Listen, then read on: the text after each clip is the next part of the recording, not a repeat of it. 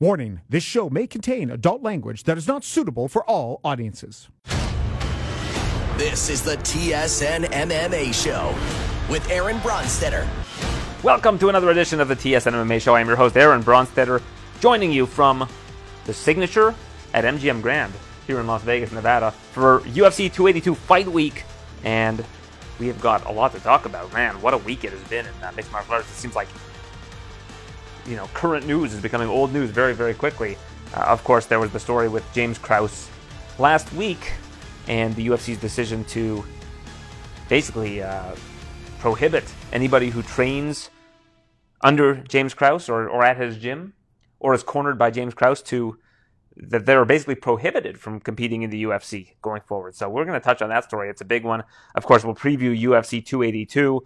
We'll uh, talk about uh, a great UFC Fight Night card that just uh, took place over the weekend, featuring Stephen Wonderboy Thompson and Kevin Holland in the main event. Awesome, awesome, awesome card. I mean, not much more to say about that. It's great to have a big crowd like the one we saw in Orlando for uh, that particular card. I think it really brought out the best in the fighters and, and produced a fantastic card.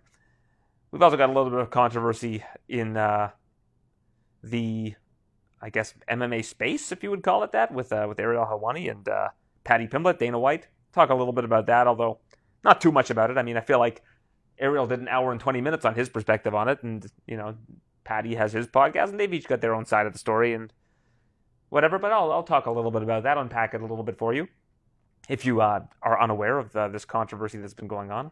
If you want to call it a controversy, we also have some retirements to talk about. So why don't we dive right in, shall we? We've got UFC Fight Night Thompson versus Holland took place at the Amway Center in Orlando, Florida. According to Dana White, the highest grossing fight night in North American history for the UFC, which is uh, obviously big news. And I think a lot of these cities are very excited to welcome back the UFC. Uh, Dana White also mentioned on the podcast with uh, Paddy Pimblett that they are looking to do more fight nights on the road not necessarily completely cut out the Apex, as there are already some shows rumored to be taking place at the Apex, and I think also announced to be taking place at the Apex at the start of 2023. But I think we're going to start seeing a lot more road shows, so to speak, rather than home shows. We want to call the uh, UFC Apex their uh, their Las Vegas home, but the UFC taking their show on the road a little bit more often um, in 2023. Seems like that is a foregone conclusion. We've already got uh, talks about um, cards going to, you know, we've got pay per views in Brazil, Australia. They just announced a card today that's going to be taking place in London, England at the O2 Arena. It didn't end up in a stadium, and we'll talk about that a little bit later on as well. So, why don't we just get started with that fight night card, recapping that.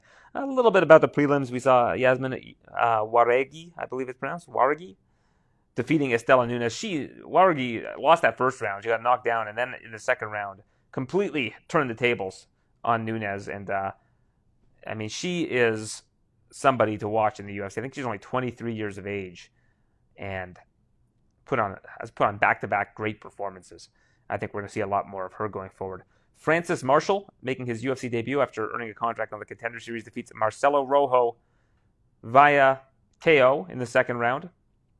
He looks like he's got a lot of promise. Very, very well rounded fighter, kind of the new breed of fighters that learned all of the MMA skills at once and seems to have translated to him training under Kurt Pellegrino, looking like a really, really solid prospect. And I think we're going to see more of him as well in the future. Um, also, his nickname is the Fire Marshal, not just a play on words, but apparently also uh, works for the local fire department. So kudos to him for uh, doing uh, that job, which is, of course, requires acts of heroism as well uh, to save lives and whatnot. Very, very noble profession. So kudos to Francis Marshall. Look forward to seeing more of him. Natan Levy looked incredible against Genaro Valdez. Scores a unanimous decision victory. I gave Valdez, I believe, the second round and gave uh, Levy the first and third. But Natan Levy looked great in the first round, almost got a finish, was landing all kinds of different karate kicks, um, spinning kicks, all kinds of, you know, a variety of offensive attacks mostly known for his submission game, but when you know goes to show that uh, he also has a lot going for him on the feet. So Natan Levy gets it done against Genaro Valdez. Jonathan Pierce, JSP, defeats Darren Elkins 30 27, 30 27, and 30 26. I agree more with the 30 26 scorecard. I think that third round should have been a 10 8. But man, JSP now ranked. It looks like he deserves it and more. I think he's going to be facing a ranked opponent next. I want to go back actually to that Levy fight and Valdez before I move on. MMA Fighting's Jose Youngs after the fight asked Natan Levy about uh, comments made by Kanye West recently. And, you know, unless you live under a rock, you know that uh, Kanye West has been making a lot of anti Semitic comments.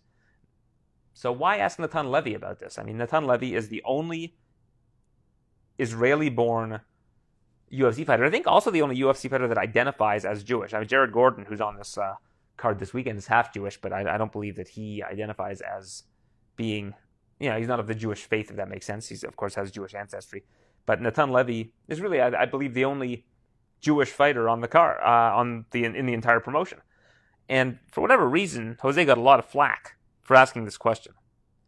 But just just as somebody who is part of um, who considers himself to be a member of the Jewish faith, um, have grandparents that were survivors of the Holocaust, and have relatives that died in the Holocaust.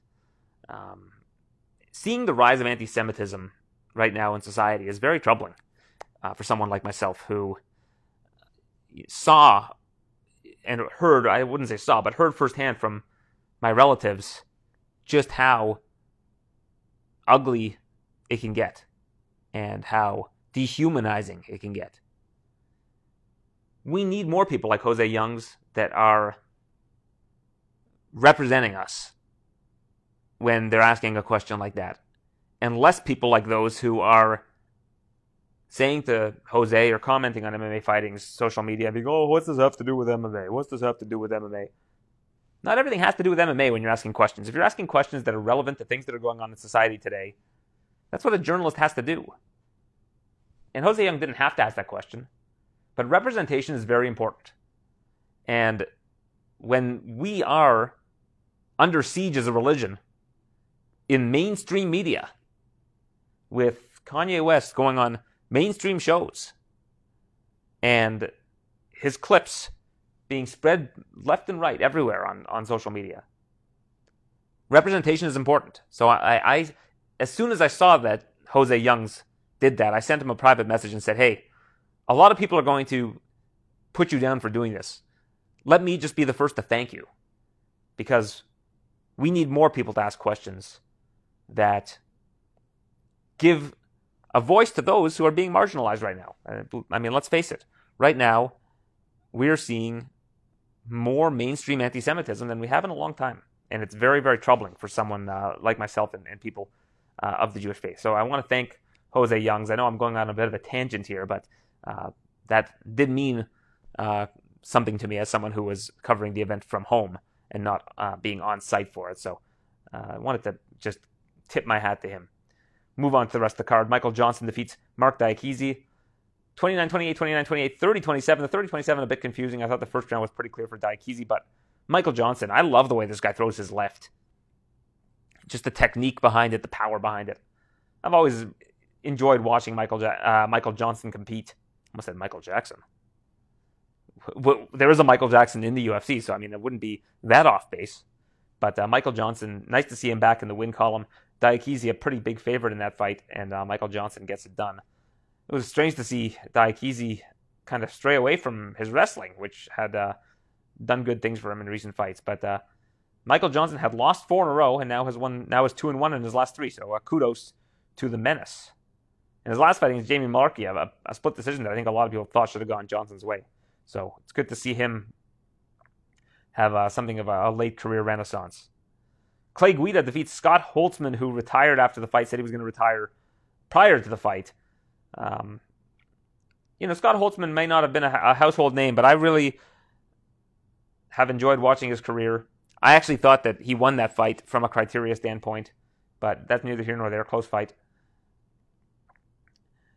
The reason why I appreciate Scott Holtzman is early on when I started covering the UFC, was always looking for stories, and uh, his manager Danny Rubenstein reached out to me and said, you know, Scott used to be a semi-professional hockey player. I think that you know TSN could do something with this, and I said, yeah, I, I wholeheartedly agree. So he set me up with Scott, and uh, I sat on the phone with Scott for like about an hour, just talking about his career in hockey and transitioning over to mixed martial arts. He's just a nice guy, and I, I think I've only covered maybe one or two of his events on location. I know I was at the Rochester card, if I recall. He was on. Oh, sorry, it was actually the Newark card that uh, he was on that I covered.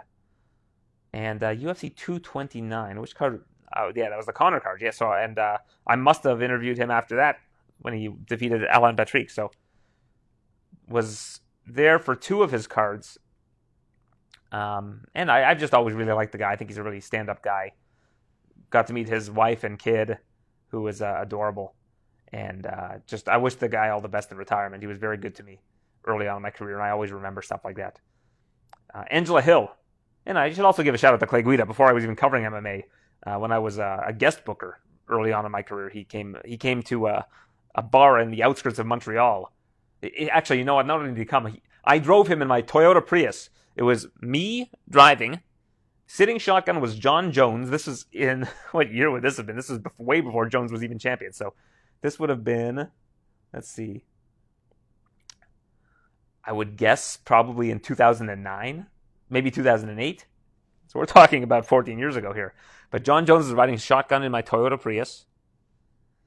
Um, and in the back, seat was Clay Guida, his manager, John Fosco, and uh, Jon Jones's, uh, I believe, either fiance or girlfriend at the time, uh, Jessie Moses. And we all crammed into my Toyota Prius and drove like 30 minutes to this bar in the outskirts of uh, of Montreal. It was right before he faced Diego Sanchez, so that's how I can tell when this was. So let me look when he faced Diego. I've got his page up here. Yeah, would have been in 09. Right before he uh, had that Hall of Fame matchup in the UFC Hall of Fame, himself and Diego Sanchez, one of the uh, the all time great fights. So he also holds a special place in my heart. I'll say that too. It's not just hot sauce Holtzman. Angela Hill defeats Emily Ducote, and she looked tremendous in this fight. She was an underdog here, and you would not have known it from watching this. This was one way traffic for three rounds. I almost felt bad for Emily Ducote. She's the favorite there, and Angela Hill was just put on a clinic in that fight. So kudos to Angela Hill, who gets better, like you know, is aging like a fine wine in the sport. She's thirty, almost thirty-eight years old, which for women's strawweight, you tend to slow down, and you know, it's harder to win fights. She looked better than ever in that fight, so kudos to Angela Hill. Philip Rowe defeats Niko Price. Uh, this was not the fight of the night, but could have been uh, had it not been for the main event, which we will get to. Awesome fight. Philip Rowe gets the uh, win in the third round. I think he was you know, if that would have gone to the scorecards, it could have gotten dicey, but uh, he didn't let it get there. He trains out of Orlando. This was uh, an event that honored the V Foundation and uh, rose awareness for cancer research and rose money for, cancer research. And Philip Rowe's mother right now is battling cancer, so I'm sure him winning in his home city or the city where he trains with his mom watching at home probably meant the world to him. So kudos to Phil Rowe. I feel feel happy for the guy don't feel great that Niko Price lost. I think he just welcomed the sixth child onto this earth, so he probably could have used uh, a fight of the night bonus. Rowe wouldn't have been eligible for the bonus, so probably wouldn't have helped him much if it would have been fight of the night, anyways. Eric Anders defeats Kyle Daukaus. Man, Kyle Daukaus looked like he he rushed his comeback. He uh, when he fought Roman Dolidze, I think he broke his was it his orbital bone or something like that. Like they were talking about a really bad injury that he had and uh, he came back really quickly from that. And uh, Roman Dolidze was actually fought the fight after him.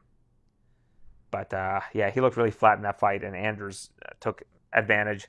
Scored his first I think it was his first middleweight finish in like seven years or something like that. It was since he finished Tim Williams. Yeah, not seven years, but uh, how many years ago would that have been? Four years, four plus years. First finish uh, as a middleweight. So nice to see Eric Anders get a finish in that fight against Kyle Daukaus. Roman Dolidze, this guy, I wouldn't say he stole the show, but up to the point where he fought, stole the show because uh, he was an underdog against Jack Hermansson.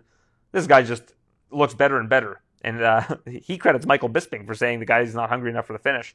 And that's all he's been doing since then. So kudos to Roman Dolidze gets the finish on Jack Hermansson with some incredibly te- uh, creative technique that uh, you don't really see very often. I forget the, what the name of it was. Uh, Luke Thomas was talking about it on his show, but basically neutralized Herm- Hermansson to a point where he couldn't defend himself. and uh, stopped him from being able to move. Uh, just really, really beautiful technique from Roman Dolidze. And he is in the win column and is now ranked, so kudos to him for that as well. Sergey Pavlovich defeats Tai Tuivasa 54 seconds in the first round. I mean, this guy's a problem. This guy is just outside of his loss, which is his lone career loss to Alistair Overeem. He has the shortest average fight. Uh, you have to have five fights to qualify for this. But he has the shortest average fight time in UFC history right now. 54 seconds against Tuivasa, who I believe was top seven or something going into that fight. Derrick Lewis was definitely top 10 when they fought. 55 seconds. Four minutes and three seconds. Shamil Abdurakhimov, the longest in terms of uh, UFC fighters that have last uh, in terms of how long they've lasted against him, outside of Overeem, who I mentioned before, who actually beat him. Um, 211 for Maurice Greene, that was back in 2019, and Marcelo Golm, one minute and six seconds into the first round. So this guy's just on a tear right now, and uh, he is absolutely in the title mix. Where is he ranked now? I'm gonna just pull up the UFC rankings here because I imagine that he is uh, ranked probably pretty high now in the heavyweight division. He is ranked. Hang on, sorry, sorry, sorry for the delay here. Number three now, ahead of Curtis Blaydes in the heavyweight division. So we're talking Francis Ngannou, Ciryl Gane, Stipe Miocic, Sergey Pavlovich. Those are like the top four guys right now.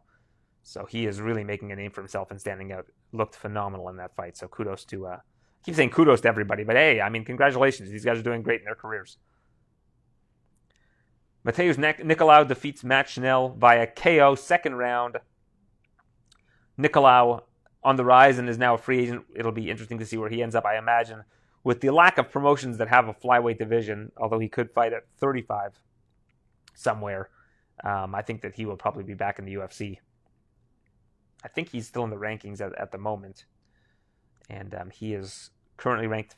Yeah, I mean he's in the top five now, ranked number five. So um, Matheus Nicolau probably will stick around if I had to guess.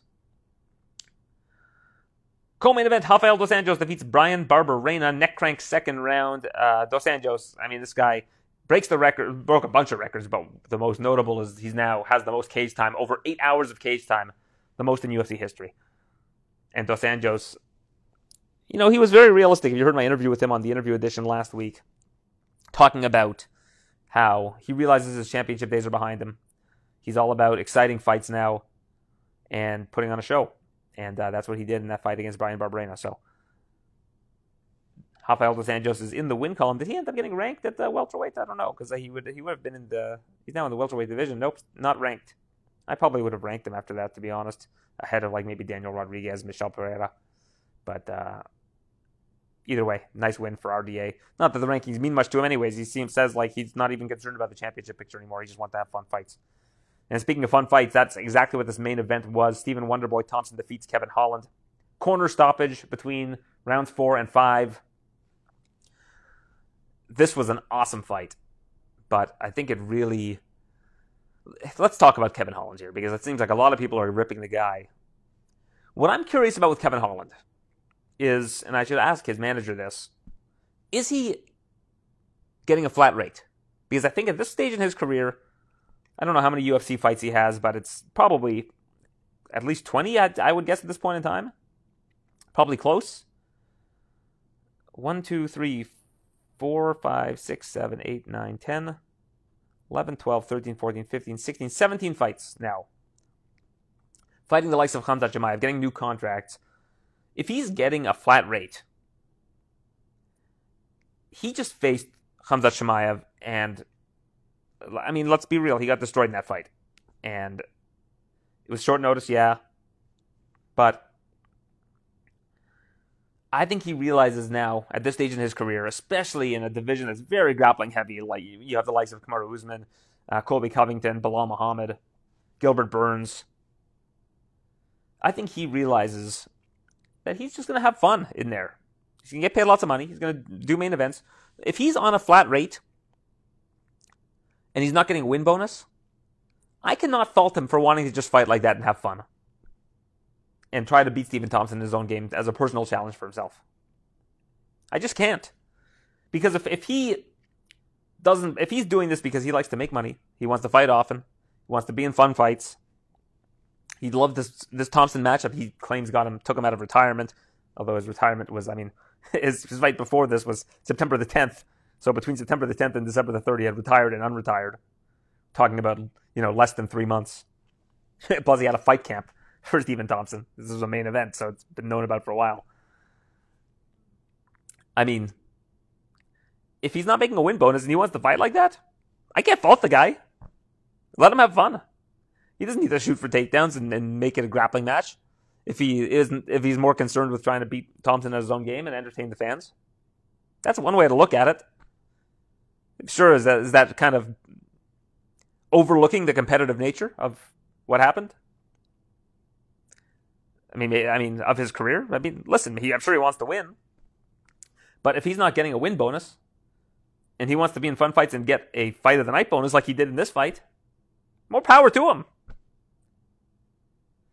If that's the way that he wants to look at his career from kind of a business standpoint and say, I want to fight the way I want to fight, I want to have fun, I want to make money. Are you going to fault him for that? I mean, it took a it took a lot of damage in that fight. I mean, that's the problem with it in this situation. But this is only his first KO loss, KO or TKO loss in his career. First one. Not like he's been taking a ton of damage in there. But he seems to have had a gentleman's agreement with Stephen Wonderboy Thompson. They, they weren't going to take each other down. When it got to the ground uh, on a slip in the first round, he welcomed Stephen Wonderboy Thompson back up. He was beating Stephen Wonderboy Thompson in the first round, rocked him with a big shot. So, uh, you know, I can't fault the guy if that's the way he wants to operate in his career. Can you? Seems like people are.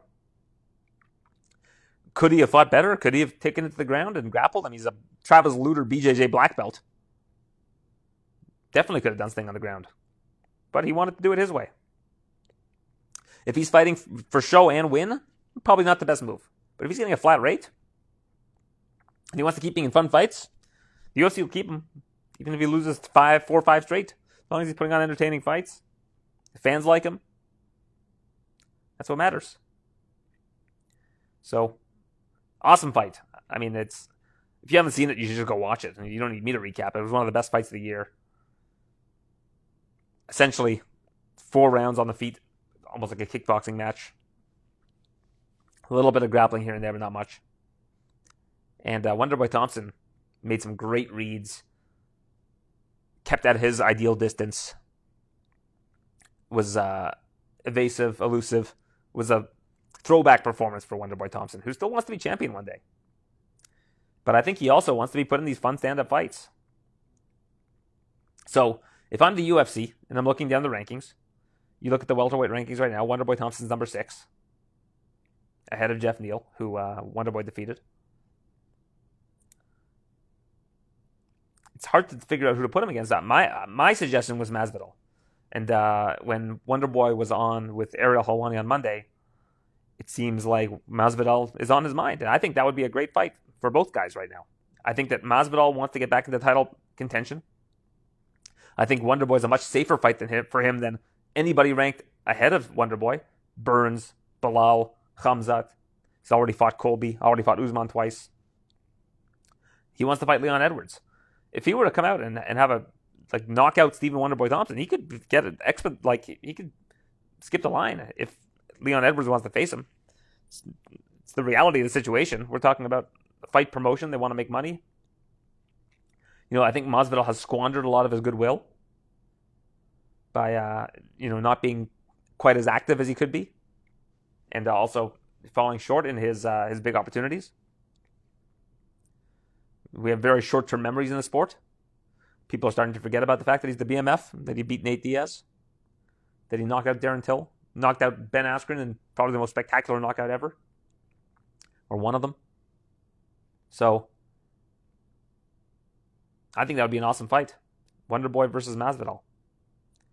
But I don't want to see Wonderboy face Shavkat Rakhmonov, although Rakhmonov deserves a chance to move up into the top six, seven right now. He's fighting Geoff Neal next anyway, so if he beats Geoff Neal, he'll move up to number seven. Neal was ranked ahead of Wonder Boy prior to this past weekend.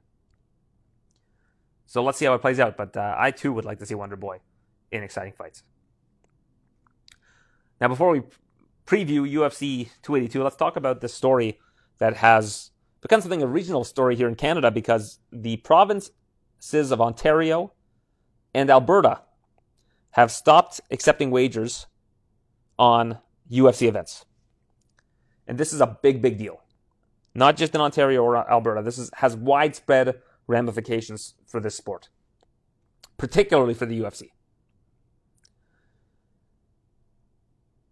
We found that on, I believe it was on Thursday, that Ontario, they put out a release saying that they were no longer going to be taking any wagers. So I proactively went to all of the different provinces' sports books, the ones that offer single game sports wagering.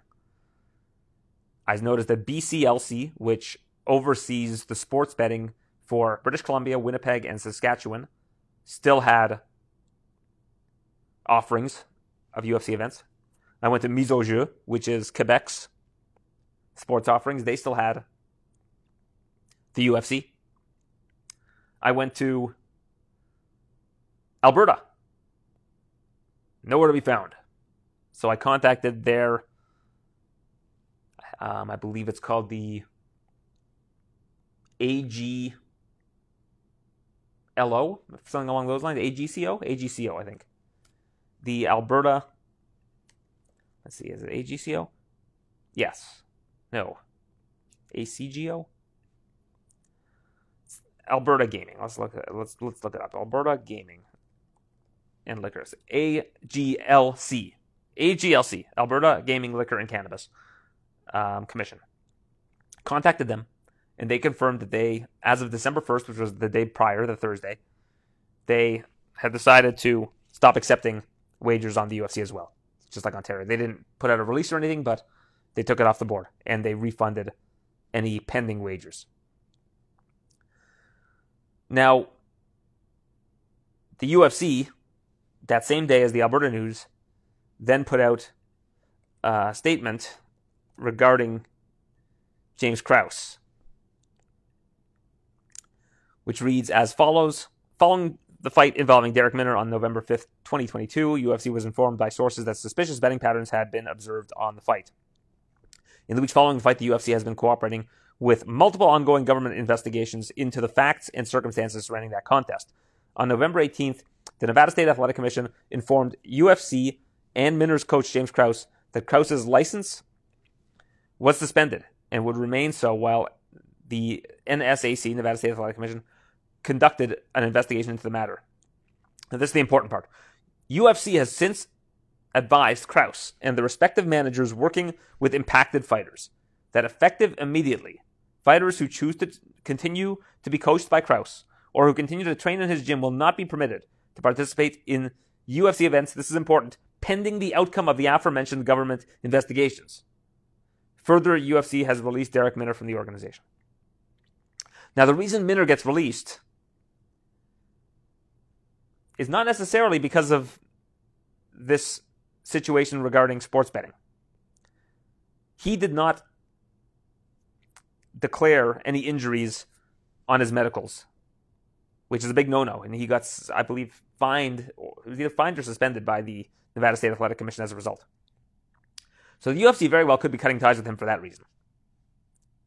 Now, where there's smoke, there's fire, but I, I don't want to speculate on this. And the other important part is that this James Krause thing isn't a full on ban. It says pending the outcome of the aforementioned government investigations, which leads me to believe that the investigations are not closed. They're still looking into the situation. I would hope that Don Best, which is the UFC's betting integrity partner, are looking into it as well or have got some information on it. But at the same time, uh, one thing that happened was the back in October, the UFC issued a memo and added to their code of conduct that there was a notification for fighters and members of their teams. This is on the UFC page that they and certain other defined insiders were prohibited from wagering on UFC events. And I think it's pretty clear that with James Krause doing a betting podcast, doing a Discord, doing a YouTube channel, the optics of that are not good. I can't say for you know factually that he was putting on wagers or anything along those lines. But if people are paying fifty dollars on his Discord for picks, did he stop giving picks? Because if he's giving picks, that's insider information. If he's a coach and he's on location with the UFC and he knows about the fighters and he's got he's tapped in,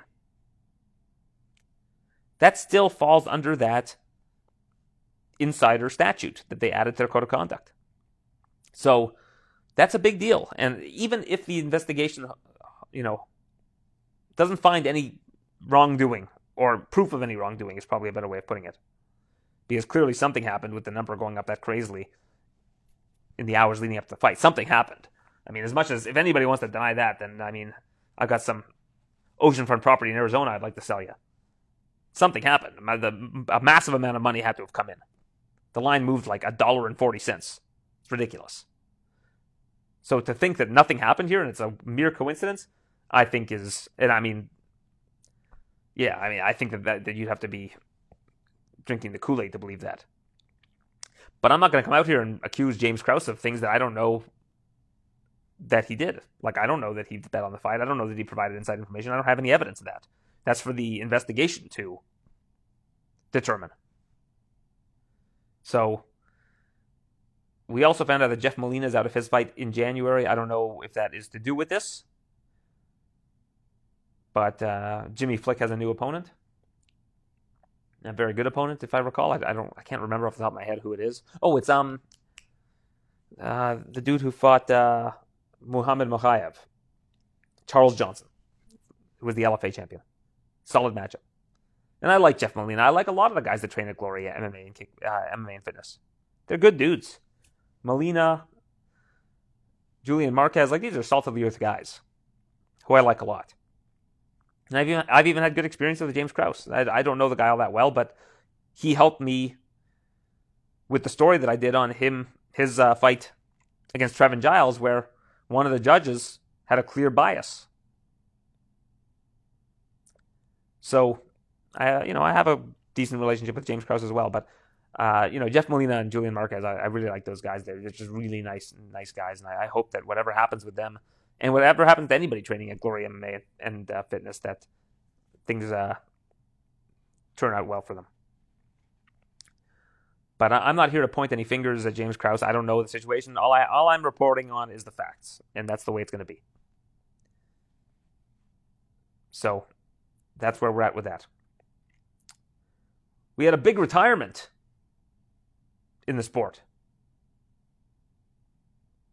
Former WEC heavyweight tournament champion Brandon Vera retired. And while that's true, we also had TJ Dillashaw. That was the bigger news. But not that Brandon Vera is not big news. Former one championship champion.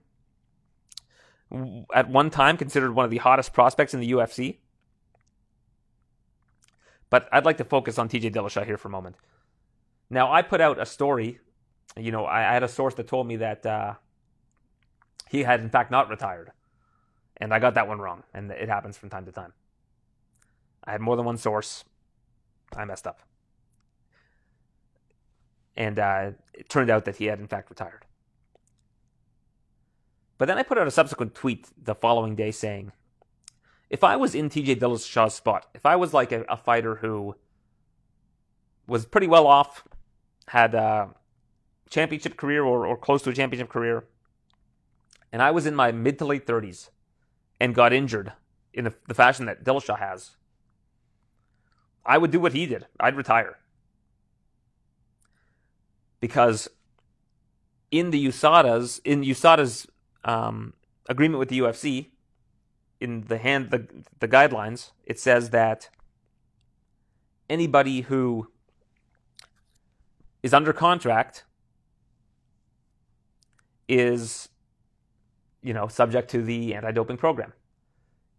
In order to not be subject to the anti-doping program you're either no longer under contract to the UFC or you have retired you've informed the UFC of your retirement and then you are no longer in the testing pool and if you would like to re-enter the testing pool you need to be tested for in most cases 6 months and have at least two negative tests now, a lot of people took this to mean that people should, you know, get out of the testing pool, go on performance enhancing drugs, recover, and then come back. And I think the reason for that is because it's, of course, TJ Dillashaw, who was, you know, had admitted to using EPO and was suspended by USADA. Now, it's kind of unfortunate because I don't want to conflate those two things. I understand why people do. But I want to just look at it as a fighter at this stage in their career under these circumstances. So let's forget the fact that it's TJ Dillashaw. Of course, that's what leads everybody to think that I'm advocating for doping, for people to have a faster, rec- use drugs that are going to lead to a faster recovery, come out of retirement, re enter the pool, and then compete. I mean, they would have to be clean for six months. Again, these are USADA's guidelines. Let me make that very, very clear. It's USADA who has allowed for this to happen.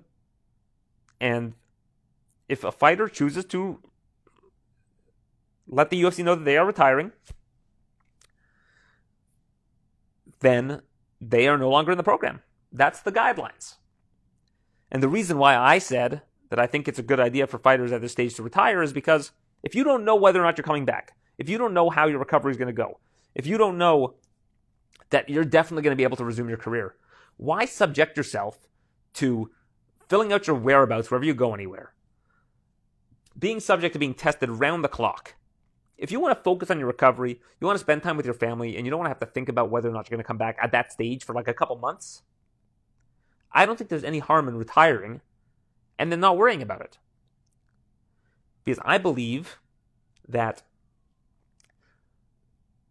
the pro, the anti-doping testing is very very intensive. You know, they require a lot of people, especially those that don't know if they're going to be con- continuing to compete.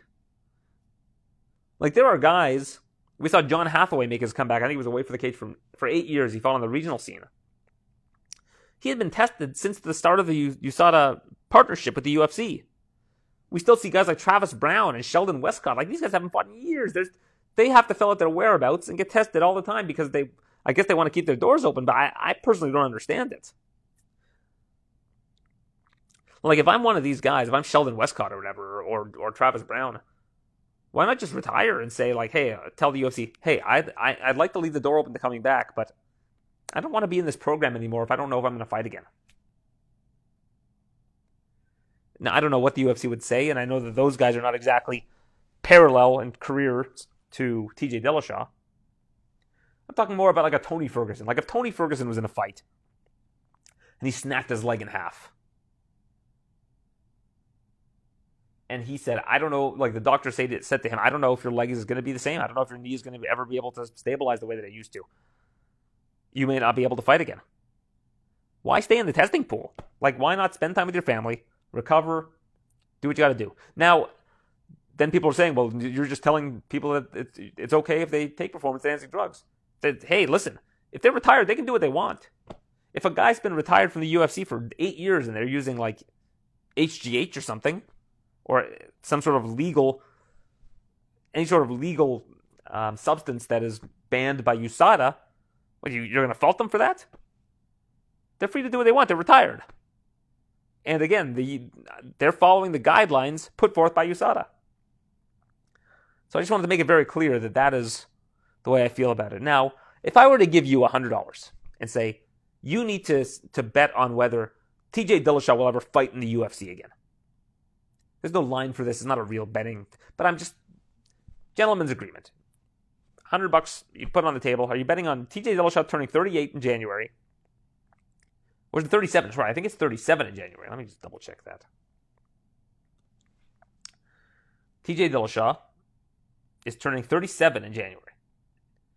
So, do you believe that TJ Dillashaw will never fight in the UFC again? I would bet that he would. I think that TJ Dillashaw is a competitive freak, and I think he will, will do whatever he can to compete in the UFC again. Now, whether his injury is so bad that he's not ever going to be able to compete again, we don't really know. And that's why I think in that situation, if you retire, I think it's fair game. Even if you think in the back of your mind, I, would still like to come back and compete again. So that's all I'm saying is I think we need to be a little bit more empathetic. Now, again, with TJ Dillashaw, it's a little bit of a different circumstance given his history, and I understand that, and I recognize that. But I'm just saying that under these circumstances, I can understand why a fighter would want to retire and consider that to be a viable option. Now, in regards to TJ Dillashaw himself, I was talking to uh, my colleague today, uh, Alex Behunin. At uh, we were at the UFC Apex today for media, and I was talking about how, if you were to look at it based on just talent alone, I think if you asked most people who was the greatest bantamweight of all time, they'll say Dominick Cruz. I think that Dominick Cruz had a, you know, he had a lot of inactivity in his career, but I mean, in terms of what we saw from him, I can understand people giving that answer. But from a talent standpoint, man, TJ Dillashaw is really underrated. Like, TJ Dillashaw put an absolute beating on Renan Barão on two occasions, and that hasn't aged quite as nicely. But at that point in time, people were talking about Renan Barão as being the pound for pound best fighter in the sport. If you don't think that I'm telling the truth, then you've got a short term memory. He had been unbeaten in 33 straight fights. Unbeaten in 33 straight fights. Think about that for a minute.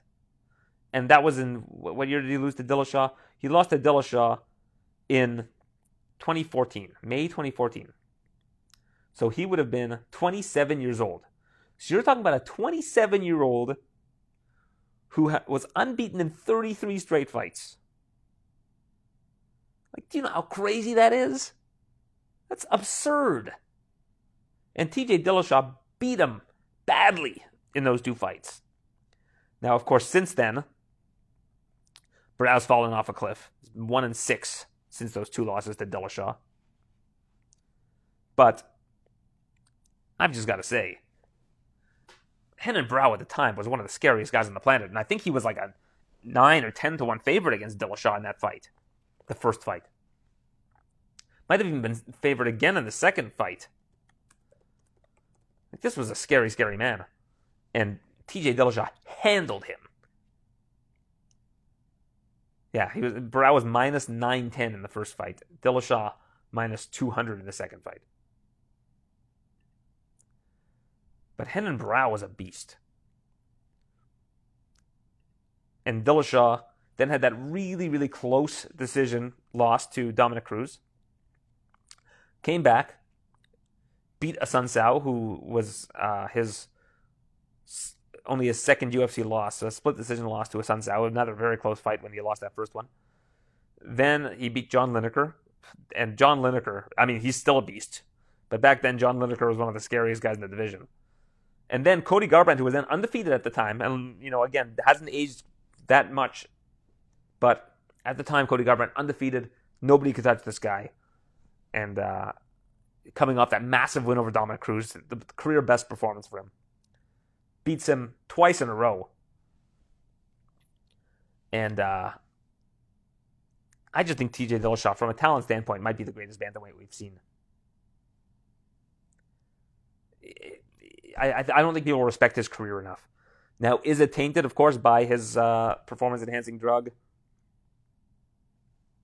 um, positive test and admitting to taking EPO for the Cejudo fight, which he said he did because he was having trouble making it to flyweight and still maintaining energy.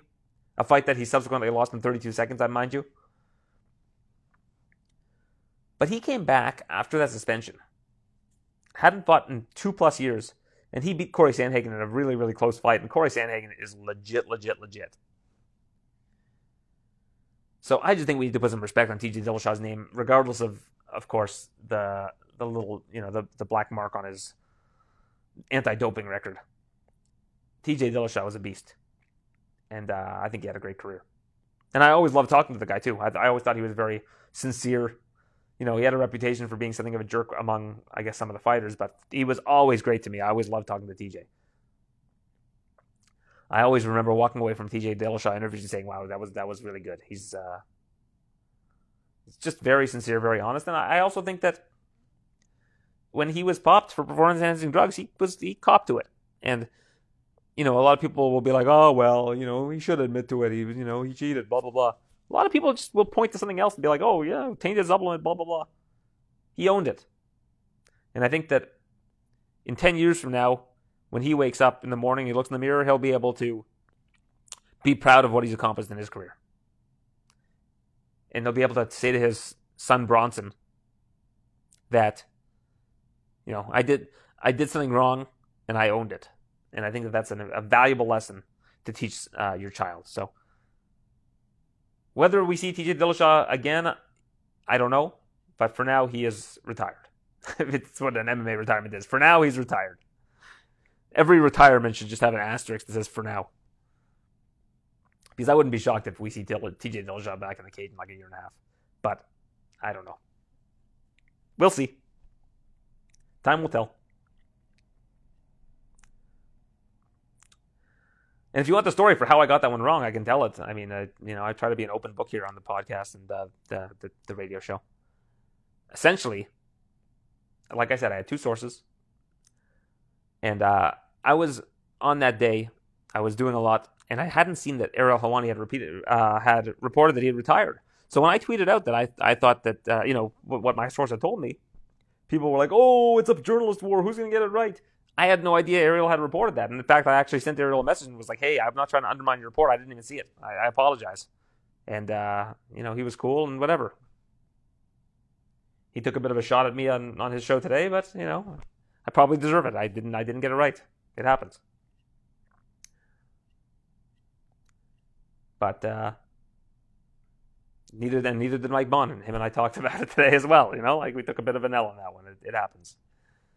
But uh, you know, if you feel like your sources are reputable and you have more than one of them, you should go with it. And uh, that's what happened with me.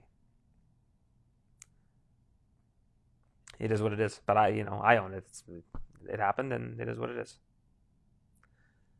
Now, let's jump into UFC 282 because I think that this is a uh, an interesting way to end the year. To me, like I mentioned to Adam Catterall, who's in town for uh, for BT, hadn't seen Big Cat in 13 months. I don't know why I call him Big Cat. I don't know. I don't think anybody else calls him that.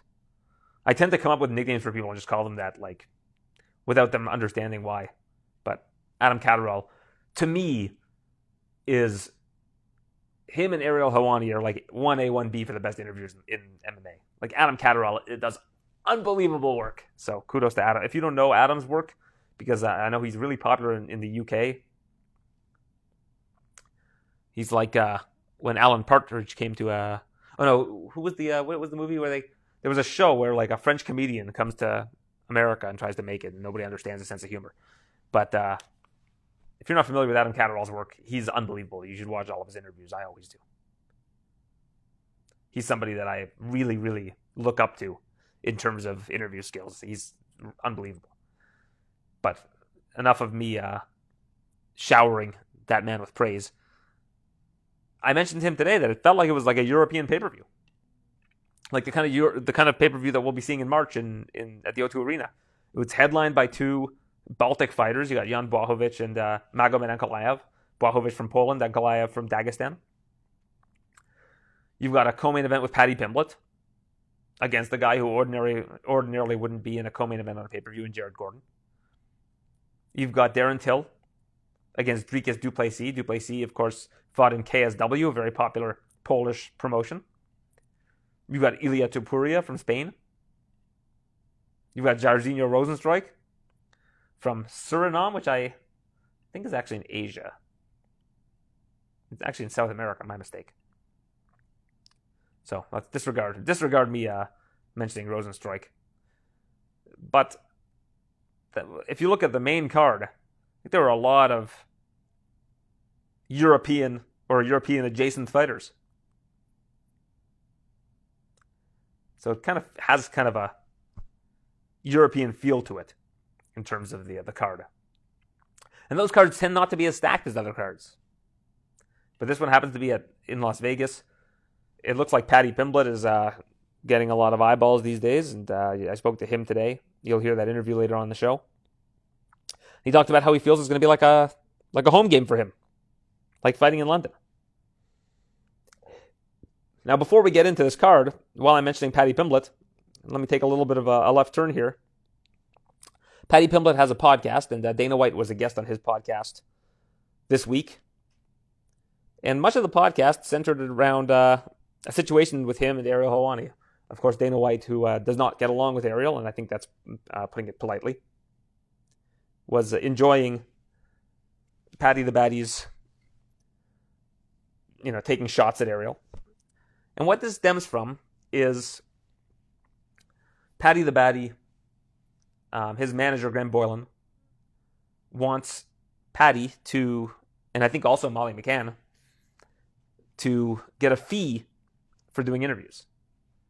And Ariel was talking about how, you know, as a journalist, you can't pay people to do interviews. It's not, you know, it's not ethical. And he's never, he, he claims that he's never had any fighter ever asked for an appearance fee outside of this one instance. And also, you know, he, he pro- provided receipts. He had a, a voice memo from Paddy Pimblett being like, you know, I'm in town. I'd love to do something with you. You know, hit me up. I'm doing uh, this podcast, blah, blah, blah. So Ariel followed up. You know, Ariel wasn't didn't request the interview. It basically Paddy came to him and said he was available, and then he went through Paddy's manager, who subsequently said, "Well, you know, if you know Ariel's working doing work for BT at the time, if BT wants to do something, let us know what the budget is, and we'll see what we can do." And Ariel, I think, took great offense to this because a the idea of giving a fee to an athlete is not something that uh, he um, believes is ethical, and that you know most journalists would agree that that's uh, not not common practice. And then further to that, he he said Paddy came to me. You know, I don't know why he's saying he'd like to do something with me, and then you're saying he needs to be given a fee. So that's basically the crux of the story. Now, I'm not here to take sides, you know, like it's I, I, do think that that is a little bit of a weird move, and I, I don't know if Paddy necessarily knew that his manager was going to ask for a fee. I don't think that him and his manager conspired to make money off of Ariel. like you know, maybe there was something that was there was a disconnect. I mean, Paddy basically gets his schedule from his manager and does what is asked of him, and I'm sure that he's happy that he's making extra money. Now, I don't have a problem with Paddy Pimblett asking for money for interviews. Like that's the thing about this is like Paddy Pimblett has a massive reach already. He's already become a star on really being authentic and being somebody who people feel like they can relate to, which is a very rare trait that very few fighters have and that they're able to capitalize upon. I think he's got 2 million followers on Instagram, something along those lines. This guy's built his brand.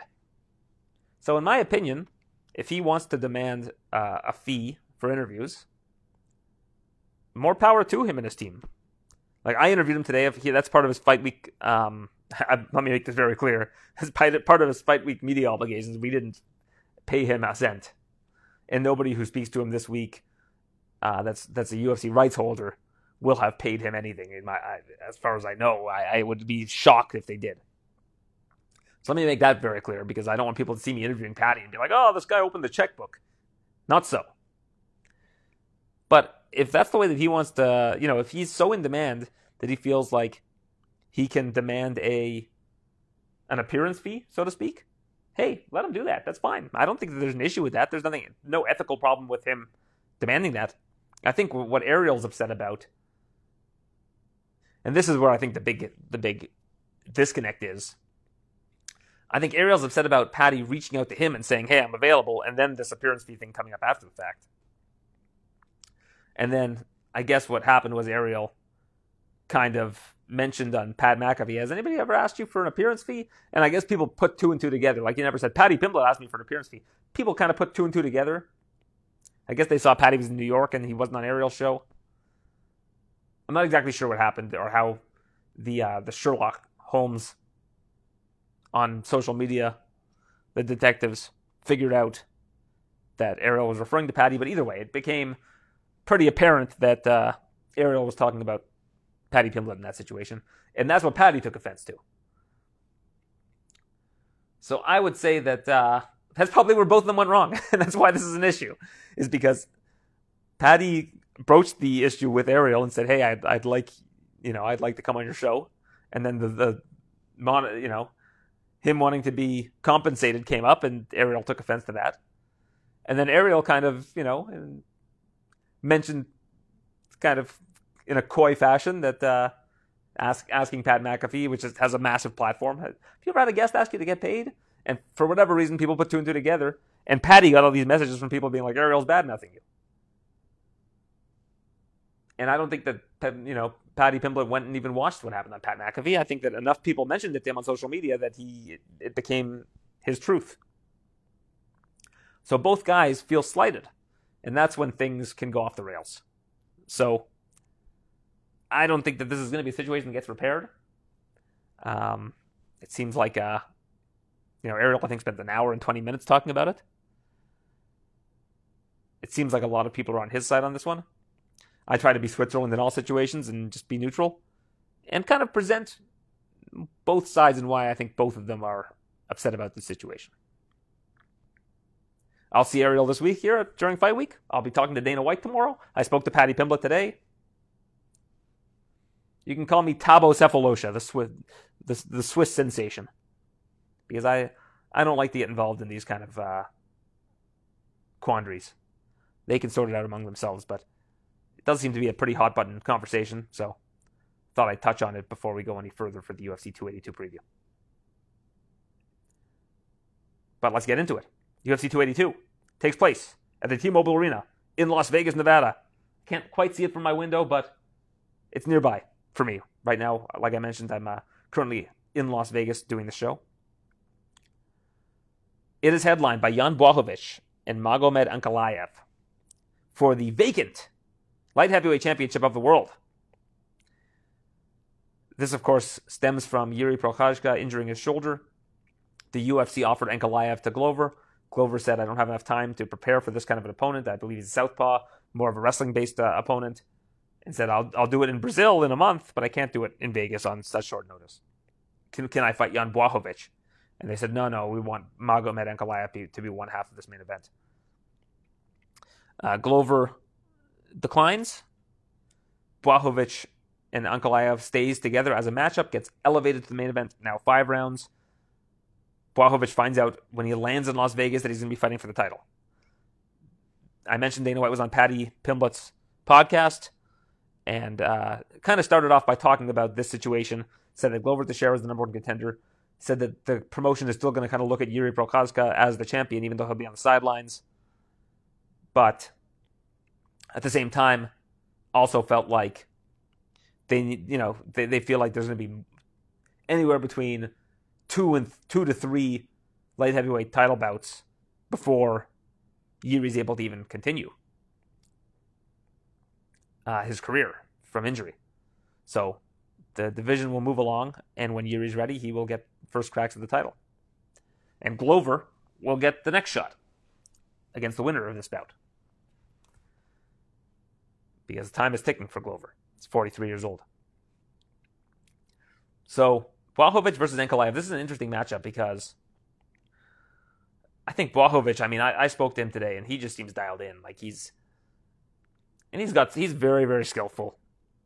He's got that Polish power they talk about, although I think it might be a little bit overstated. If you look at his career and you look at, again, this is a light heavyweight, so a lot of there are a lot of finishers at light heavyweight. His win distribution is as follows: 29 wins, 9 by knockout, 9 by submission, 11 by decision. So while he does have the Polish power, it's kind of been harnessed at this stage of his career where if you look at his what is it, six most recent wins, two are by KO, two are by TKO. So four of those nine knockout wins have come in the last two and a half years. Sorry, three and a half years. So the the legendary Polish power seems like it's a more of a newer phenomenon in his career, but I digress. Ankalaev was one second away from having a 19 0 record. Lost to Paul Craig in his UFC debut at th- 4 minutes and 59 seconds of the third round, tapped out to a triangle choke in a fight that he was otherwise winning. Since then, he has not lost. He has won nine in a row. and now he will be taking on Jan Blachowicz. This is a uh, this is a really solid fight. I mean, it was a solid fight when it wasn't for the, the title and was on the main event. Uh, sorry, it was the co-main event. So now it gets five rounds. I'm looking forward to it. Not as much as I would have been looking forward to Yuri versus Glover, but we can't always get what we want. And obviously, uh, it's a really tough situation with Yuri suffering such a, a, debilitating injury. We also came to learn from that, that same podcast, uh, Dana White mentioned that people at the gym tried to uh, fix the dis- the dislocated shoulder and put it back in the socket. And he urged fighters going forward: if this happens to you at a gym, go to the hospital. UFC will take care of the fees. Don't let some guy at the gym pop it back in because they could do further damage, which is apparently what happened here. Exacerbated the damage. Now, I, I, I think you know Ankalaev, of course, is the favorite in this fight, and I think that uh, he is the rightful favorite. I think that it's going to be a tough matchup for Blachowicz. But at the same time, Blachowicz has a really good array of chokes. If is careless at all with the takedown, can get choked. I think on the feet, it's fairly even, and Blachowicz has that power, that great equalizer. But so does Ankalaev. He's got a lot of power too. And Ankalaev has been a freight train of late. So I think it's uh, understandable why he's favored. The co-main event, Paddy Pimblett against Jared Gordon. This is a really fun fight. And I think the, the progression that they've been giving Paddy Pimblett in his career thus far has been perfect. They're matching him up against opponents that are on the level with him right now that he should be able to beat. And I want to, I think they want to keep elevating him. But Jared Gordon is not going to be an easy out. This guy's a, tough as it comes. He's got a great motor. Got great cardio. He's won four of his last five. And I think that uh, he's going to give Paddy Pimblett a tough fight. Paddy Pimblett thinks he's going to get a first round finish. I personally do not. I think it goes into later rounds. And uh, I think Jared Gordon is going to give Paddy Pimblett everything he can handle in that fight. And uh, the thing I really like about this fight, and I, I speak to uh, both these guys, you'll hear uh, those interviews later on in the show. You'll hear interviews with uh, Paddy Pimblett, Jared Gordon. Probably should have previewed this at the beginning, but uh, I guess I'm just a rank amateur. Paddy Pimblett, Jared Gordon, Raul Rosas Jr., and uh, Jan Blachowicz. I spoke to the four of them, and you will hear those interviews right here on the show. Really enjoy speaking with them. Now, I think that uh, this is uh, going to be a, a, really solid matchup. I think that this is really good competition. But the thing that I really like about it, as I was saying before, is that both of these guys are really, really big advocates for mental health awareness, Jared Gordon for you know helping those with alcoholism, and uh, both of them with you know suicide prevention. And I think that whatever the result of this fight is, that both of these guys have a bigger fight ahead of them that they can battle together, which is raising mental health awareness, helping prevent suicides, helping with alcoholism. And I think that the two of them together can be a force in that particular field. And both of them agreed with me when I mentioned that to them today. So I think that is the other storyline for this particular matchup that uh, people should be shining a light on because it's very, very important. And both these guys have saved lives. I mean, it's no other way to put it. Both of these guys have saved people's lives. And uh, that's more important than whatever they do in the cage on Saturday. They saved someone's son, someone's brother, someone's sister, someone's daughter someone's mother, someone's father, someone who means something to to a group of people is still with us today because of those guys. So important to remember that. Alex Morono, Santiago Ponzinibbio, 180 pound catchweight fight because Morono took this fight on a couple days' notice. Notice, and uh, saw I saw Santiago Ponzinibbio today. He looks like he's in good shape, and uh, haven't seen Alex Morono just yet, but he's always game. Always love watching him compete.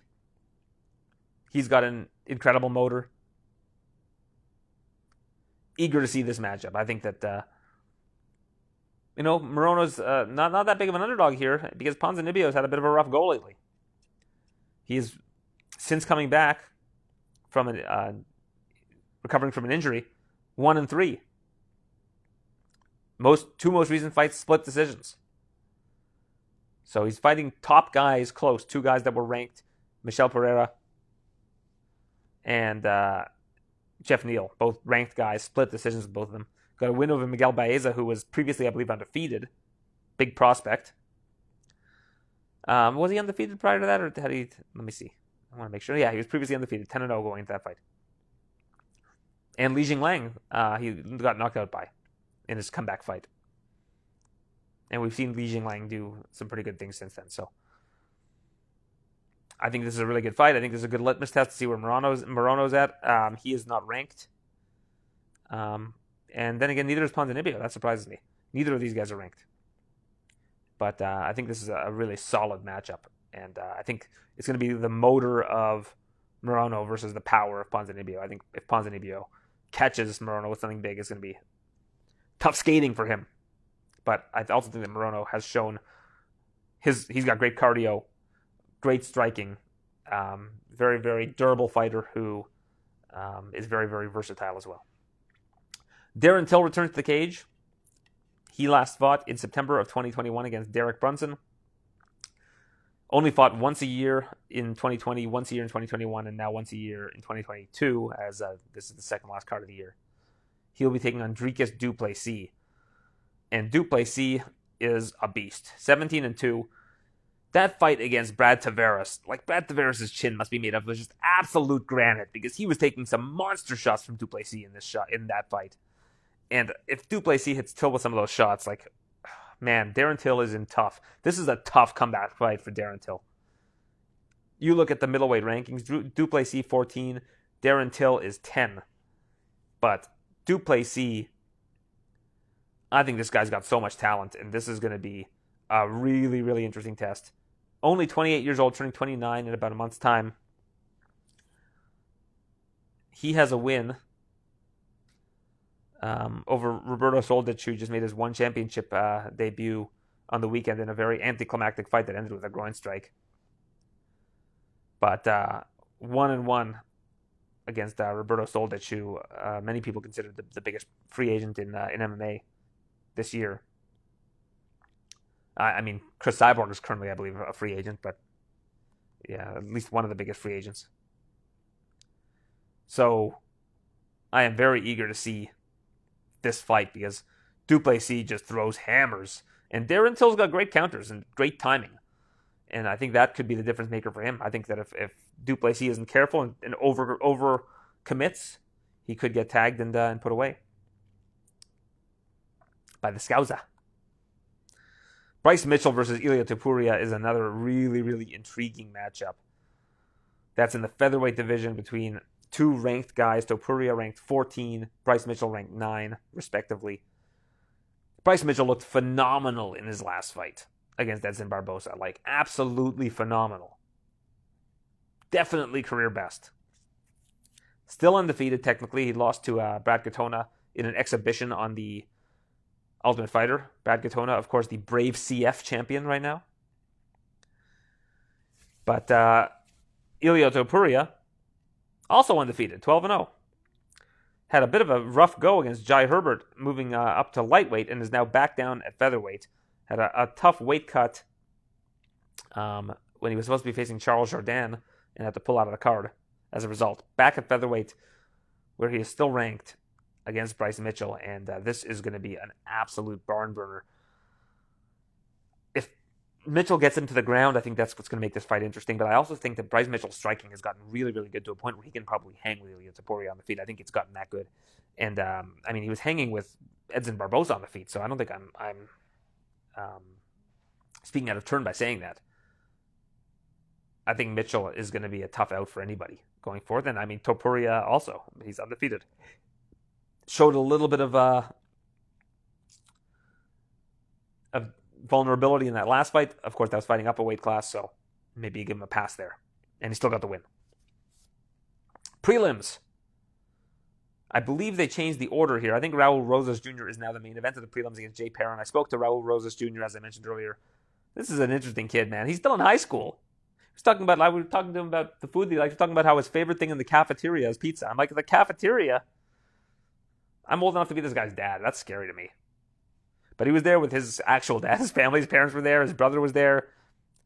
he's he's pretty mature for his age, but I mean he's also 18. Like you can tell that he's an 18 year old kid when you're talking to him. But when you're watching him fight, it, you know when he was 17 and was on the Contender Series, this is a kid with a lot of well-rounded skills, and you hear his training partners talk about him, and they say that this guy's got a real energy about him. I'm eager to see what he can do against a guy like Jay Perrin, who's a pretty tough fight. Like this isn't a layup by any means. Rosas Jr. hasn't fought the best competition. I mean, the, the best guy he fought was the guy he fought in Contender Series, and he fought him tough. And I believe it was a short notice opponent, if I'm not mistaken. But this is this is the real deal for him. 18 years old. Let's see, sink or swim. Jairzinho Rozenstruik taking on Kyle Daukaus. Uh, oh, sorry, Chris Daukaus. Sorry, Kyle Daukaus lost this past weekend. We talked about that earlier in the show. This is a fun one, Jairzinho Rozenstruik versus Chris Daukaus, because can the boxing of Daukaus, which is really really good, um, compete with the the kickboxing skills of Rozenstruik, a former kickboxer, and uh, you know both these guys have a lot of similar strengths. I think if Daukaus can surprise Rozenstruik and take this to the ground, that's where he'll have his best success. I think on the feet, Daukaus is as, as tough as they come, and he can put anybody out. He's got quick hands.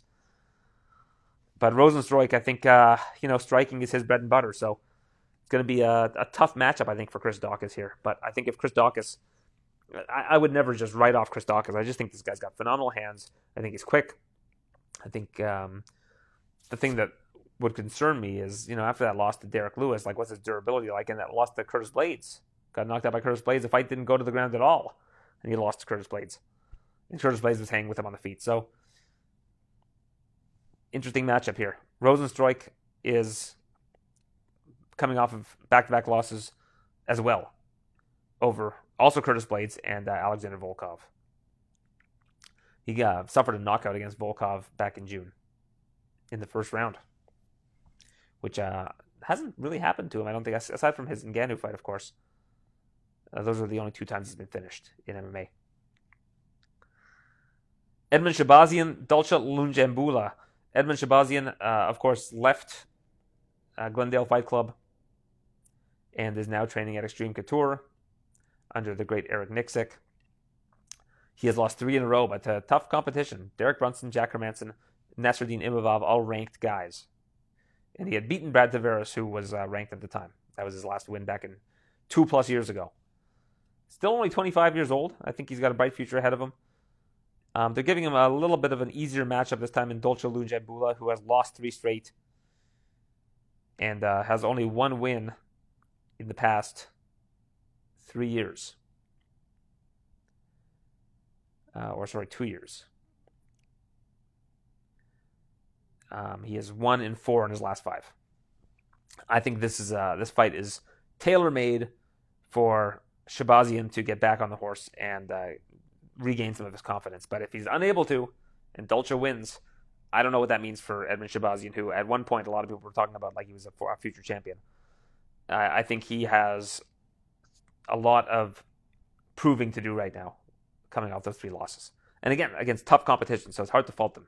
You're facing facing guys like Jack Hermansson and Derek Brunson at like 22 years of age, 23 years of age, whatever it is. Like those aren't easy matchups. So I, I'm certainly not writing off Edmen Shahbazyan right now. Chris Curtis, Joaquin Buckley. This is an awesome fight. Opens up the uh, televised prelims, I believe. Uh, I think there was actually a revised bout sheet that went out today, so I'm not 100% sure about that. But this is a fun one. Uh, I think the volume of Chris Curtis against the accuracy of Joaquin Buckley and the power of Joaquin Buckley is going to be the story here. Curtis is very, very durable. And I think that if, if his chin holds up, he's going to be able to outpace Buckley over the course of three rounds. Chris Curtis was actually in the, uh, one of the corners this past weekend. I think it was in Dolidze's corner, if I'm not mistaken. And uh, this guy just loves MMA. He's recording podcasts. He's you know very active on social media. I, I, I think he's a great ambassador for the sport. Let's uh, zip through these early prelims. Uh, Billy Quarantillo, uh, or Quarantillo rather, is uh, taking on Alexander Hernandez. Uh, Quarantillo, a small favorite in this one, and I think he should be. But Alexander Hernandez, this is his featherweight debut uh, in the UFC. He previously fought at featherweight, I believe, regionally early in his career. But um, returning to featherweight for this one, and uh, this is going to be an action fight. I, I I love this matchup. I can't wait to see where Hernandez is at in his career. If uh, the move to featherweight is the right move, but if it depletes his chin, Billy Quarantillo is one who's going to be able to take advantage of that.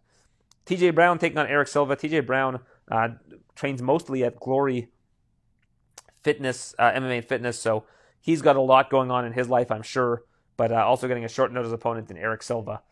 Um, this is an interesting matchup. Vinicius Salvador, who I believe was uh, a standout on the contender series, looked great in his fight, taking on Daniel De Silva, who is, uh, I don't know, if, has, has De Silva won? I don't know if De Silva has won yet in um, in the UFC. What's his record? Let me take a take a peek. Yeah, he has 0 and 3 in the UFC. Losses to Jeff Molina, Francisco Figueiredo, and Victor Altamirano. And yeah, Salvador looked awesome against Shannon Ross on the contender series. I think this guy is uh, could be a problem in the flyweight division. Nicknamed Fenomeno. And um, that should be a fun one. And to open up the card, Cameron Simon, who was uh, on the contender series as well, is taking on Steven Koslow, who has uh, one of the better nicknames in MMA. Which I'm, what is it? Shinobi the, oh, Obi Wan Shinobi the Pillow. That's, now that's a nickname right there. Obi Wan Shinobi the Pillow taking on Cameron Simon. Both guys 6 and 0. Cameron Simon, this guy is uh, 21 years old from South Africa. Looked awesome on the uh, contender series. Eager to see what he can do in the UFC at such a young age. And I don't think that Koslow is uh, that old either. Let's take a look. Let me just double check that. Yeah, Koslow, 25 years of age. So this, this is going to be a fun fight to open up the card. Greatly looking forward to it. So uh, eager to see how everything goes at UFC 282. That is the card, and this is the second last card of the year. We also have Bellator 289. I almost just zipped right through Bellator 289, which is an awesome card as well. So let's touch on that. I mean, this podcast is going to be quite long today, and um, I would apologize, but I'm sure if you're listening to this, you love MMA and want to hear about it, so can't apologize that much. Main event Raufeon Stots against Danny Sabatello. I interviewed both these guys last week. If you heard the interview edition of the TSN MMA show, I enjoyed speaking to both of them, and you can go back and listen if you haven't heard to uh, last week's interview edition to check it out. I loved the interview with Danny Sabatello that I did. Very proud of it, so uh, I would recommend you listen to that. Stott's a small favorite. I just don't know where Sabatello is going to beat Stots. I think that if Sabatello is able to implement his game plan and get takedowns somehow against Stots, he'll win this fight. But uh, I just think that Stots is a little bit more well-rounded than Sabatello. And Sabatello's faced a really steep step up in competition since he's come to Bellator and has thrived and shined. So he's probably been getting better and better. And uh, this is going to be a really fun main event. Juliana Velasquez is favored against Liz Carmouche, the current flyweight champion, who defeated Velasquez in controversial fashion. Uh, had her in a choke. Mike Beltran thought that Velasquez was out, I believe, and stopped the fight. Velasquez looked at him like, "What are you doing?" Uh, I think Mike Beltran wouldn't mind having that one back. He's a great official, but you know they all make mistakes from time to time. Sometimes you see something in someone's eyes that people that are watching at home can't see, and you, you make a judgment call uh, in regards to the health and safety of the fighters. So, you know, not a, refs aren't perfect. None of us are. We're all human beings. Um, I certainly give Mike Beltran a pass for that. But if Velasquez was going to be the rightful winner, we'll, you know, maybe she'll win uh, in the co-main event here. This fight is awesome. Magomed Magomedov against Patchy Mix. I, I think Patchy Mix is going to win this fight, even though he's the underdog here. But uh, both these guys are really, really good, really, really talented. And the winner of this bout, of course, will take on the winner of Stots and Sabatello for a million dollars and the interim bantamweight championship of the world, and will also get the next crack at the champion, Sergio Pettis, the disputed champion. I- am going to start bringing disputed champion into uh, into this world because if you, there's an interim champion, you are technically the disputed champion instead of undisputed champion. Um, also on the card, Dalton Rosta against Anthony Adams, Denise Kielholtz against Elara Joanne, Jaleel Willis against Kyle Crutchmer. That's a fun one. Cody Law against Chris Lencioni. Kai Kamaka back in the cage uh, in Bellator against Kevin Bohm. Mark Lemminger against Michael, Michael Lombardo. Christian Eccles against Pat, Patrick Downey. Patrick Downey uh, has an interesting backstory. Very fun guy. Uh, interesting personality. Cass Bell against uh, Jared Scoggins, the brother of Justin Scoggins. Christina Katsikis taking on Canadian Windsor, Ontario's Randy Field. And that's uh, Bellator 289. Hope you check it out um, if, you get the chance, because I think it's an awesome card. And uh, there's a lot going on. We've got an Eris FC card as well um, on uh, Thursday. Carl Amasu against Michael Labout. That's, uh, was it Labout? Labout? Eris FC always put on good cards, um, and my colleague Robin Black calls them. So check them out and uh, support my support my colleague Robin Black. He's a good good man. And next week, support me. I will be part of the broadcast team for Unified 48, um, taking place in Mississauga, Ontario, at the International Center. Um, and it's got a, a really fun card that uh, I hope you will check out and I'm really looking forward to being on the broadcast team. I've spoken to a lot of the athletes on the on the card. I'm looking forward to telling their stories and uh, doing something that I've dreamed of doing since I got into covering the sport, which is being part of a broadcast team. So, uh, thanks to uh, my you know my bosses at TSN for uh, giving me the the, uh, the, green light to be part of this broadcast team, and thank you to Sunny Serene and uh, Robert Vevers and the rest of the team over at Unified MMA for giving me the opportunity. I'm super stoked about it. You'll be hearing about it on next week's show as well as a preview of the final card of the year, headlined by Sean Strickland and Jared Cannonier at the UFC Apex. And then we get to enjoy the holidays. Four weeks with uh, no UFC. We will all be very hungry for it in January. So, uh, thank you to everybody for tuning into this show. This has been a lot of fun. But before you go, we got some interviews to get to. So, uh, please stick around. We're going to start off with Jan Blachowicz, the former light heavyweight champion and possible future light heavyweight champion this weekend, taking on Magomed Ankalaev, followed by Paddy Pimblett, Jared Gordon, and finally Raul Rosas Jr. Thank you for tuning in. Uh, I also am going to be speaking with Dana White on Thursday. You can check that out at tsn.ca slash UFC, probably also on the TSN YouTube page. And um, I might release it as a uh, podcast as well. Um, we'll see. But get on my social media, go to aaron.report. You can find all the links to where all of my work is. Um, thank you for tuning in. Here are interviews with Jan Blachowicz, Paddy Pimblett, Jared Gordon, and Raul Rosas Jr. on the TSN MMA show. I'm here with Jan Blachowicz, who will be fighting for the UFC Light Heavyweight Championship, which he formerly possessed against Magomed Ankalaev. It's this Saturday. I saw you say in an interview you feel like you gave the belt away for free. What do you mean by that?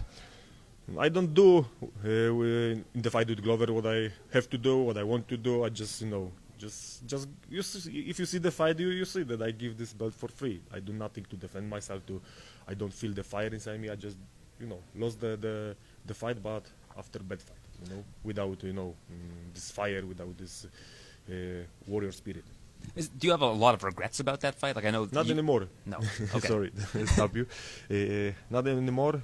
In the beginning, yes, but now I've got more experience. I use this fight for knowledge, why I feel so bad in the fight, what goes wrong. Uh, so now I don't think about this fight anymore. Now I've got different, you know, different story. New Jan Blachowicz again, couple times, you know, uh, I coming back from, you know, losses. So yeah, I use the situation to have good experience. I know you had hoped to be fighting for the title again this soon. But how happy were you when you landed? You were on a flight. You didn't have any sort of access to, uh, I guess, the internet at the time, and your phone was, you know, vibrating like crazy when you yeah. when you got off the plane. Um, how, how happy were you to find out about I this was, news? You know, you know how you feel after 10 hours flight. You are dizzy, tired, just want to go to hotel and sleep. When I see this message, I read it four times because I don't believe. I show to my coach. He say, "Oh fuck, we've got title shot." Sorry, uh, and we, I, I just, you know, I was full energy in this like this. You know, I okay, let's do it this fight right now. You know, it's title shot, so let's go, take our luggage, let's go do some training. So I was excited, uh, happy, uh, and, and, you know, just just pure happiness. You know that we've got the title shot. Okay, I feel bad because uh, Iri has uh, injury, but you know, it is what it is. I will take my chance. I will use it, uh, and I believe that belt coming back to Poland two more rounds for this particular fight than you were expecting, but same, of course, for your opponent.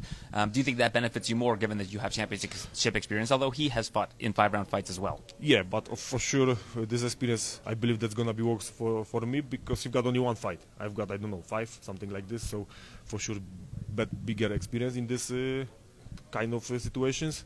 Uh, and I prefer five rounds. You know, I feel better when I've got more time inside octagon for fun. so for me, it's like we're back to normal. You know, because for me it was weird when I started to prepare for three rounds battle. You know, that was weird for me. So when it's five rounds, it's okay. I'm ready for that. I saw Magomed. I think it was on either Embedded or one of his interviews say that. Um, he was told he was going to be facing Glover, that Glover was going to be offered the fight. So you almost ended up coming in from Poland, getting off the plane, and maybe being offered Ovince St. Preux or something along those lines. Um, I'm guessing at this point in time it doesn't really matter because you know where you're at, but do you have any thoughts on that situation? You know, if they will fight, uh, if Magomedov will fight with Glover, I will gonna have some fight here for sure. There was one opponent who, who want to fight against me. So anyway, I will do some fight, but uh, I don't think about this. I don't care why Glover uh, don't want to fight against me. Don't want to fight. He won't fight against me. Don't want to fight against uh, Ankalaev. I don't care. It's not my problem. I focus about uh, my fight right now about Saturday. After the the fight, you know, I check internet. I will read everything, every interviews, uh, and I'm gonna have more knowledge to, to talk about this. Now I don't have time for this. I've got different, you know, job to do. Ankalaev is in my head. If you win the championship, I wouldn't bother watching old interviews. I think you could just No, say, you know, "I'm the champion now." But you know, you need to know what to what to say sometimes, what to answer, uh, what to tweet. if you don't mind me asking, who was who was hoping to step up and face you on short notice? uh, I have to ask my manager. Okay. But there was uh, one one uh, one uh, one one opponent who want to fight against me. That doesn't really matter at this point, anyways. But I saw that uh, Dari is here with you. It's your second uh, fight with a, uh, Yeah. a mental health training Yeah, coach or mental here. training coach, We're still working together. Mm, yeah, she is here with me. and she's working with Jared Gordon as well. And I know that this is uh, something that really helped you for the Rakic fight. So, um, what has changed in terms of your mental preparation going into a Mm. fight that was lacking before? you know everything. Uh, she showed me. You know, before I met her, I do similar things like I do with her, but I do like you know in the longer way. She showed me correct how to do it in the you know like a pro way, you know.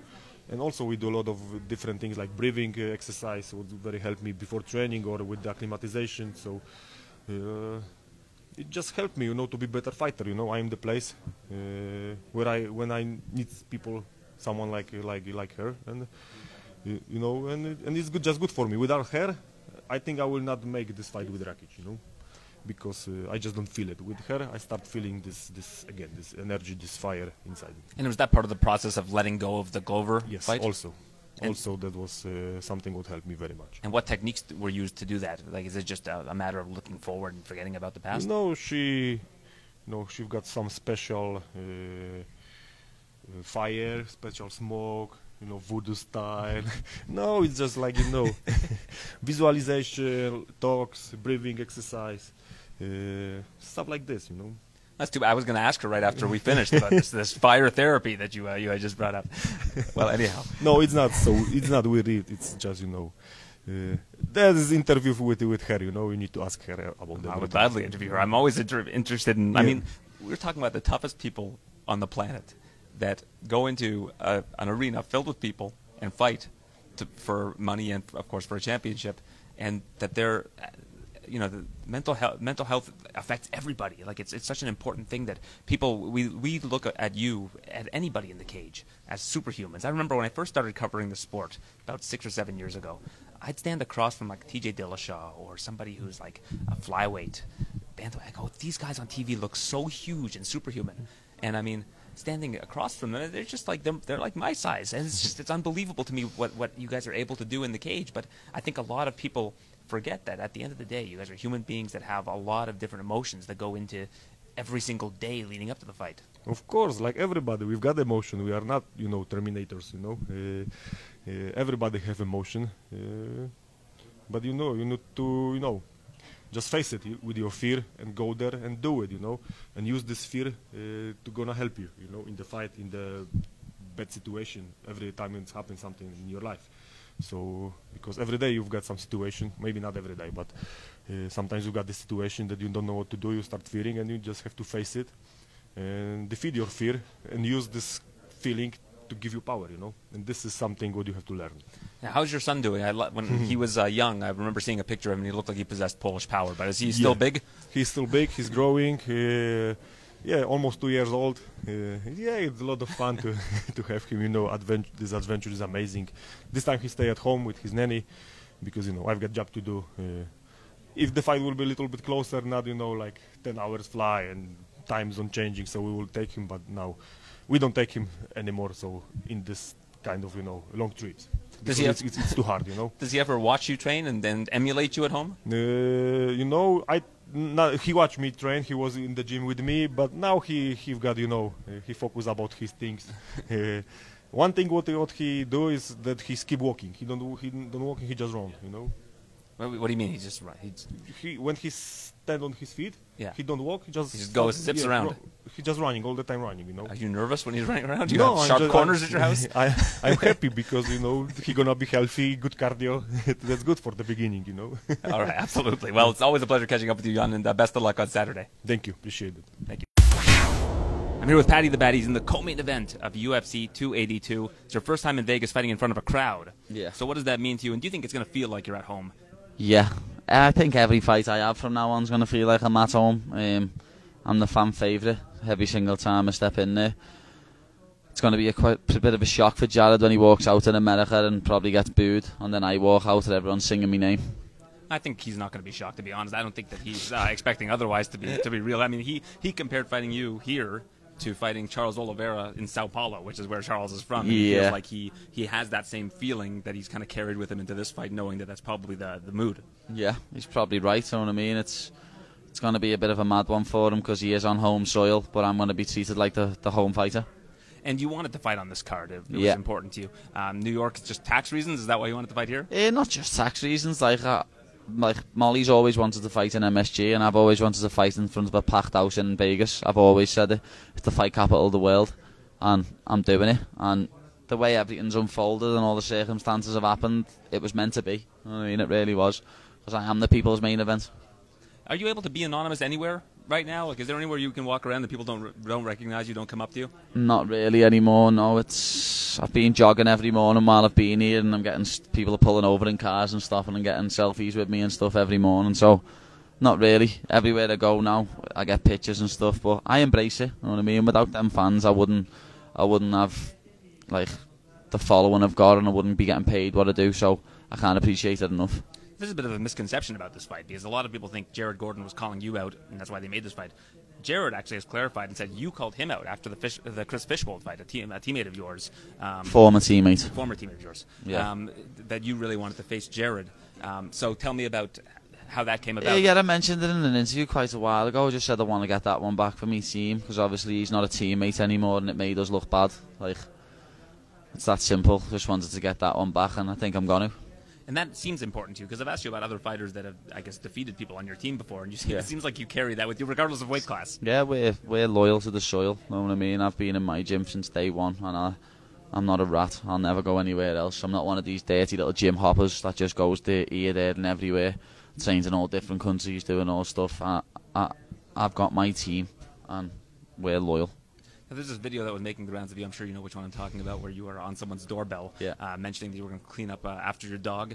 Uh, but you also use that as a way of talking about how Liverpool is a city that kind of has a bad reputation for whatever reason. But the Yeah. people in Liverpool are all about helping each other. So I feel like by, by that video coming out, it's given you kind of a platform to talk about how Liverpudlians help one Yeah, we, we look after our own in Liverpool, lads. It's that simple. But uh, we're always there, having each other's back, and that's just the way it is. I just think it's nice to be nice. You know what I mean? Treat others how you like to be treated, and I wouldn't want to leave a sloppy dog shit outside someone's house for the, the child to step in and then step in the house. It's it's just not me. It's common courtesy. You explained what happened. I, as a dog owner, it was you know number four of the walk. That that can happen to the best. of us. Yeah, it's heavy, lad. As I say, People was. giving you diet advices for your yeah, dog. people trying to give me diet advice for the dog. Madness. when you say stuff, people I guess want to give you uh, the, their insight. Yeah, yeah, they do. People people get on me trying to give me insight into all sorts, lad, which baffles me. You know what I mean? I even have people saying, "Oh, you should do this in your fight." Are you the pro? You know what I mean? Are you the professional fighter? you part of my team? No. Pipe down then. One thing I like about this fight, from an outsider's standpoint, in terms of what happens outside the octagon, is both of you have really done a great job of, of raising awareness about specific issues. You about uh, men's mental health and men kind of having an aversion to speaking with psychologists for whatever reason and getting uh, mental health, uh, mental health um, I guess, assistance. And then with Jared, he's been really good at helping people that have battled addiction because he battled addiction, Yeah. and also talking about uh, you know mental health as well. Uh, it seems like the two of you have used your platform um, for that particular purpose, and you have kind of a mutual respect for one another for that reason. Yeah, we do. I've got a, a big amount of respect for Jared for what he does for his community, for what he does for the people around him, know what I mean, helping addicts recover and helping people stay on the right track. He's an amazing human being, know what I mean. What he's done with his life is absolutely amazing and as I say, outside of the cage I have so much respect for him. He's he's a great human and I just feel bad I'm have to snap his chin when we do step in the cage.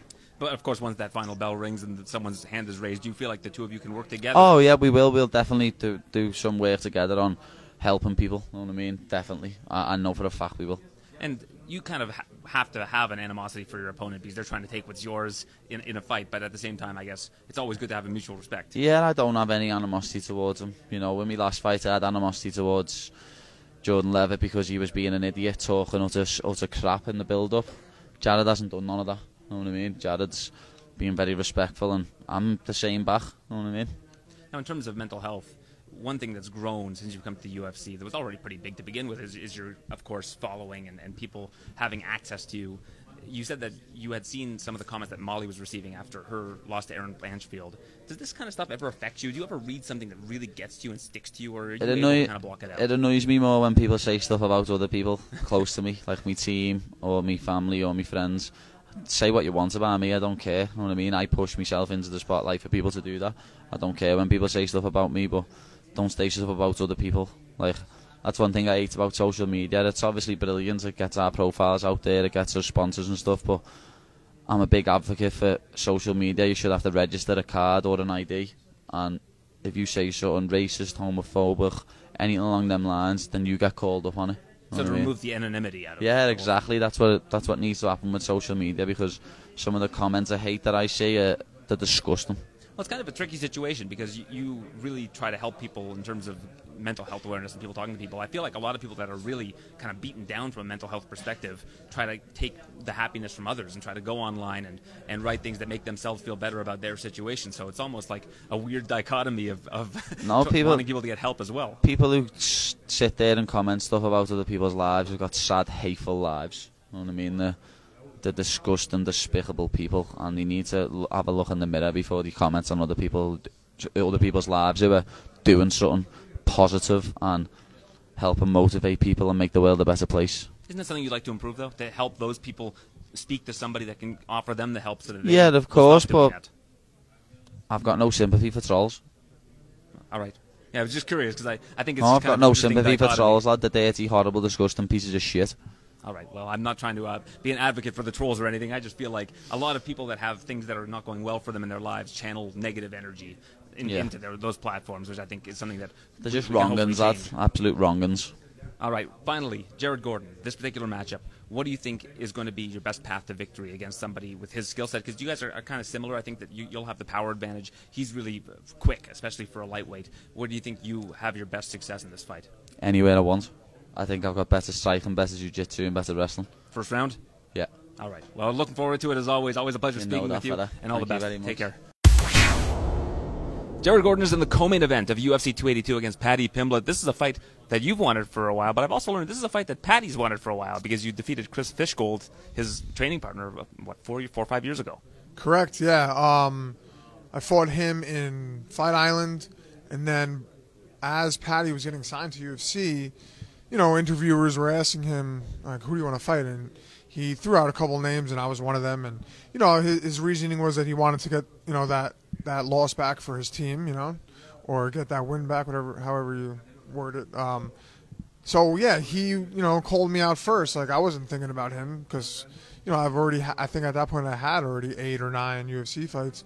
Um, so here we are. You know he he grew into the star that he is and growing into even more. So you know it only makes sense. He is three zero now in the UFC, uh, and it put me on this big spot on this big card, and so it makes sense now.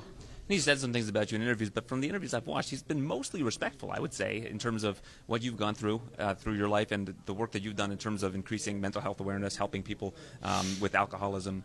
This is something that, of course, is close to him as well, with uh, a friend of his recently committing suicide and him being very open about uh, men, in particular, being Yes. uh, cognizant of their mental health. So I feel like that commonality is a really kind of cool thing that bonds you together in this kind of a fight. Yeah, I think that um, you know after I win, we'll become friends. Uh, I'm, you know, the guys that I've lost to, the guys that I've won against, we're all friendly. You know, and with that, you know, the mental health thing, you know, it's even more of a reason for us to, you know, to help other people together, or or to try to do something. So I mean, you know, maybe it'll happen, maybe it won't, but uh, I think you know, as humans, that uh, we'll always respect each other, and uh, you know, this is just business and entertainment, and uh, it's just, you know, and I think it makes total sense for us to fight each other and and um, show the world that two guys that have dealt with problems uh, can do whatever they want and get to whatever point that they want to get to. People ask you in these interviews about pressure. I've noticed that, and I feel like battling uh, addiction on a day-to-day basis is probably more of a pressure to you than this kind of a situation. Uh, Would that be correct? Yeah, and well, not even addiction as much as some of the other things that I've dealt with, but uh, I was facing 25 to life at uh, one point in Florida, and you know, being shackled, uh, your hands to your feet, and walking on like a chain gang with like 10 other guys into a court, and uh, you know, waiting for the judge to tell you if you're going to prison for the rest of your life or not, was a little more nerve wracking than this. Uh, and then I, I just recently, uh, I was talking to Akamoto about how I fought Charles Oliveira, on the, the same slot of the card that I was supposed to originally fight Paddy until he got moved up. So it was the third to last fight on the main card. I was fighting Charles in Brazil, in Sao Paulo, in his hometown, walking out. The whole place is telling me that I'm going to die in, in Portuguese. And um, waiting in the cage. It took like 10 minutes for Charles to walk out. He did a whole show. And so, but I, I you know, I lost that fight, obviously. Um, but I brought a, a piece that was, that came over me. And I still have brought that, that feeling into my, the fights that I had after that. And um, I gained more from that fight than I would have if I won, I believe uh, just because of like the mental part was one, but I lost the physical battle in that fight. Uh, so when he does his whole, you know, walkout, which is a very, uh, you know, impressive and fun walkout that Paddy does, you know, the whole show. Um, I already done this interview, and I know which holes I had I had to fix, and I fixed them. So here Can you are. elaborate on? There was one thing you said there. You have a piece that you carry with you.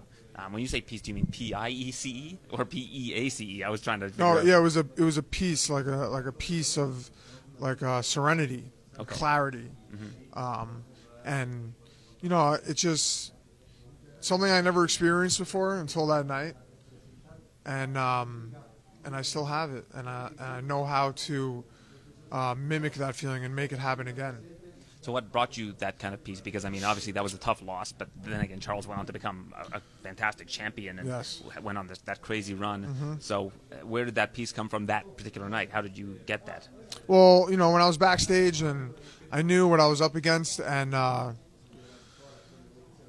I it just was something that happened like naturally. I, I can't really explain it, but it was like um, something just came over me where I was like, well, you know, um, let's go out there and just do this. And I wasn't too high, I wasn't too low feeling, and uh, being in the cage, I was just like like waiting for him to come out. And so at the time I couldn't see it but it was it was a setup for this you know? And then after I lost I had to have I, I had to have orbital repair. I had a plate put in my face. Thank you Charles. Um, and um, you know it, it was it was the setup for this everything happens for a reason nothing is by coincidence there is in anything there's no such thing as wrong place wrong time or or luck or right place, right time. Everything falls exactly the way it's supposed to fall in everyone's lives. Your, your lovely wife Christina's here, and I saw you took her shopping yesterday uh, on a bed. It seemed like that was a very dreadful situation for you, but she seemed to be having fun. Yeah, um, she was like, I was with, we were with like six other guys, and uh, she was like, "This is my worst nightmare, going shopping with six dudes that do not want to be shopping right now." But he, she did have Jason Strout, who is like thinks he's a fashionista, so he was like, "No, that's ugly. No, that's that's nice. Well, that's nice." And so like uh, that's like her new shopping partner. So anytime she needs to shop now, I'll just call J- Jason. Here's you- my credit. Here's my credit card. uh, take my wife shopping. Does that kind of stuff help you take your mind off of things during fight week? yeah, man. You know, and um, it's like I'm not just gonna sit in the hotel room and and just like count the minutes down. So being having my wife here is is so comforting and helps me so much. And you know, being with my my parents are coming. I have mo- I have a bunch of friends coming and and family. And uh, this is why we why I do this, man. You know, this is like part of the dream. You know, is is is enjoying these things with my family and friends. So. Do you ever take yourself back to those days that were difficult for you? Do you look at old mugshots or anything like that Oh. just to, to center yourself? dude, I reminisce all the time. My wife hates it. I'll be like, man, I love shooting cocaine, or like, oh, I, you know, I used to do this or that, or I used to like, you know, the things that I did, uh, or yeah, I'll look at pictures, or we were looking at like my amateur uh, fighting pictures the other day, and you know, mixed in with those photos were were like photos of you know when I was, you know, being a derelict, and um, yeah, I constantly reminisce because if I don't if I don't keep it up front, you know, and I get complacent, I could end up back there. So, and I'm constantly reminded of it every day because of the amount of people that I help. People come to me constantly strung out, or you know, oh, this kid died and I was with him. What do I do? This recently just just happened to me like last week. Uh, and uh, look, there's one of them right there. That's Christina's cousin, my cousin now, Nick. He just got out of treatment. He's sober. Kid was a fucking animal, running around, beating people up, robbing people, smoking fentanyl or shooting fentanyl, whatever he was doing. Uh, and uh, now he's sober, and he's taking care of his grandfather who's sick. His grandmother just passed away, and and this is like, you know, that's my paisan. That's my, uh, you know. So this this is why I do this. He's on FaceTime, by the way, if anybody's He's curious. He's not like hanging out He's not here at the in the wings. They wouldn't let him in here. So, uh, final question for you. I mean, obviously, a lot of people love to fight before the holiday season because they can enjoy it. But the Christmas has a different meaning to, to you. Uh, I think it was six years ago. Oh, uh, yeah, or yeah. five years ago. You you uh, had your Overdose, last overdose. yeah. Was on Christmas Eve, if I recall. Christmas recall. Eve, yeah. So does, does that kind of thing ground you when you see Christmas decorations? Does, does it bring you Man, back to that? I love it just give Christmas. you gratitude. I love Christmas so much. Um, obviously, being you know since a kid, I was a kid, I loved Christmas. Um, but yeah, I mean, I'll be seven years sober, uh, December twenty seventh. You know, I overdosed Christmas Eve. I got out of the hospital the next day. I I got high one more time, uh, naturally, and then the next day I went away to, to get help. So that was my la- you know my first day of not using.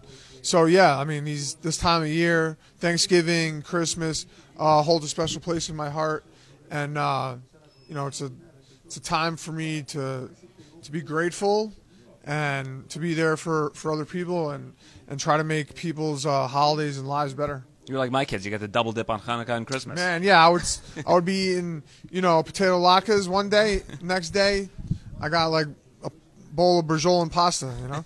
There you go, living your best life at that time as a kid. Yeah, uh, congratulations, man, on this co-main event. Looking forward to it, and best of luck on Saturday. Thank you, Aaron. Appreciate it. Here at the UFC Apex. We're in this very building. This man, Raul Rosas Jr., became the youngest man at 17 years old to sign with the UFC, and now you're headlining the prelims on TSN in Canada. This is a big opportunity for you. What's it like to be back in this building? man, it feels great. Um, it's like I'm living the dream, so I'm blessed, and it just gets me excited, more excited for Saturday night. I watched this uh, podcast that you did. I think it's called the Spitballers or something. It was like an hour long Oh, podcast yeah, you were yeah. sitting in on. And you said that for your last weight cut, you just drank water and ate tacos. Have you hired a dietitian yet? We gotta we gotta work on this. Um, I actually had a dietitian, uh, Fed Up Kitchen, for my last fight. Um, so I shout out to them. But uh, for this fight, I didn't have no dietitian. Um, like I know the PI has some, but I didn't use it because I, I don't feel like I needed it. So like right now, I like I just had lunch like an hour ago, and I just had a, a two slices of pizza and some chocolate chip cookies, and I feel great. I mean, you, you eat like an 18 year old. You, you still love the junk food. Yeah, yeah, yeah. Especially like in school, that that was hard about school. Um, every time I would go to the cafeteria, uh, the only good thing was pizza. Everything else wasn't that good. And you know, like my friends would bring bags of chips, and like I was just eating chips. Well, I mean, people are going to think you're und- undisciplined when you say this kind of thing. But in that same interview, you talked about how your whole life is you wake up, you train, you sleep. You don't have anything that going on outside of uh, that in terms of like hobbies or anything like that. That's that's what your mentality is. Just Yeah. sleep, train, sleep, train. yeah, yeah, that's all I do. Like I just train, sleep, and repeat. Like that's all I do. And you're still in high school, right? Yeah, this is my senior year in high school. After this, I'm hopefully I graduate. There's nobody who tries to be the big dog in the yard and come after you or anything like that Where in? at high school. no, no, no. Okay, no. well that's good. Well, that's good news for them. Um, now, in terms of um, this particular fight, what do you know about your opponent, Jay Perrin? Um, I don't know much about my opponent. Uh, I just know that he fights in the UFC, of course. But I'm gonna go out there and just get the job done and finish him. You made your your pro debut like just over a year ago, back in November of Yeah, last yeah. year. Yeah. So, what's this year been like for you? I mean, here you are, you're in the UFC, like I said, he- headlining the prelims on national television, internationally, really. Uh, but what's this like? Like, what's this experience been like? Uh, it's been amazing. Uh, I've been doing what I love, which is fighting. Um, I prefer to fight back to back. Like I had to fight back to back for me to get here at this moment, and it's what I love because uh, training camps are so hard, and fighting is just like this week I get to relax, and like the other weeks I had to train hard, hard, hard. So I like to fight because I get to relax, and it's just one guy. Like on training camps, I I, I get Shark Tank, and then I get a new fresh guy every minute, and like just like so tiring. So right now I just got one guy, which is easy, um, easier. So like that's why I like to fight back to back. Um, like I, I was telling everybody, like I'm gonna fight this Saturday, but if someone wants to fight next Saturday, I'm down to fight next Saturday. Um, if I have to go up to 145 or catch weight at 140, whatever, like I'm down for whatever. I'm here to fight. Now, in that same interview, you talked about how you love fighting in front of a crowd. Obviously, the Apex doesn't have much of a crowd. Yeah. What's it going to be like for you? What kind of energy and how much different are we going to see of a Raul Rosas Jr. in front of a crowd, sold out arena like the T-Mobile Arena here in Las Vegas, the, really the capital for the UFC in terms of arenas? More more more i'm gonna be more excited because i'm a performer. So like having the crowd there and you know hearing their expressions and everything like i'm gonna hype hype them up and um i'm gonna put on a show for them. So i'm just excited to be able to hear like like when i like do something cool like like everybody get excited stand on their like stand on their feet. And it's just gonna be amazing. Um i'm like a performer. Like i like to have fun with myself. Like like um, the fights, but I also like to put on the show for the people, so it's just gonna be amazing. Your brother, I mean, he's kind of an old head at 20 years old, but I hear he's uh, trying to make a run at the UFC. And a year from now, do you think he's going to be uh, on this roster? Yeah, I think in less than a year he's gonna be in the UFC with me, and it's gonna be two brothers fighting on the same card in the UFC. Like we've been, um, we've both been champions in different organizations uh, at the same time. We've been fighting for the same time, and we have the same knowledge. Um, but it's just a little bit of different styles, probably. But we can um, adjust to any style, so that's what makes us great. And one day we're just gonna become UFC champions, and we're gonna make history on that too. Now, I heard a social media team over there, and they always do this. They have a young guy. Uh, did- They did it with Erin Blanchfield. They're asking her questions about old stuff old people know. Yeah, Like, yeah. oh, what's a, what's a rotary telephone? What's this here? This is what's, what's this called? You know, have you seen one of these before? it's a digital. It's a disposable camera. I want you to ask me, as a 40 year old man, an old head, some questions that I wouldn't know as a young guy to see to make me feel like I, I should uh, I should know the answers to these questions. So because I, I feel bad when people put you in these situations. So I want you to put me in the uncomfortable situation. Ask ask me something that, that, that young people know about that I would have no idea about. Something that young people know. Um, And I've got three kids, so I have like some knowledge of kid stuff. yeah, but, you yeah. know. Um, I, I the only thing I, I can tell you is like what the show that's uh, popping right now for the little kids, like the babies. Okay, well I can probably get that too. What what was that Uh, TV show? I don't know. There's Bluey. My kids love Bluey. That's one. That's one. But but there's like one that like exploded for some reason. Oh, that, that young kids like? Yeah, yeah, yeah. I got- like babies, babies, babies. Oh, babies. I like the baby shark. No, no, no, no, no. Okay. That, that that's old.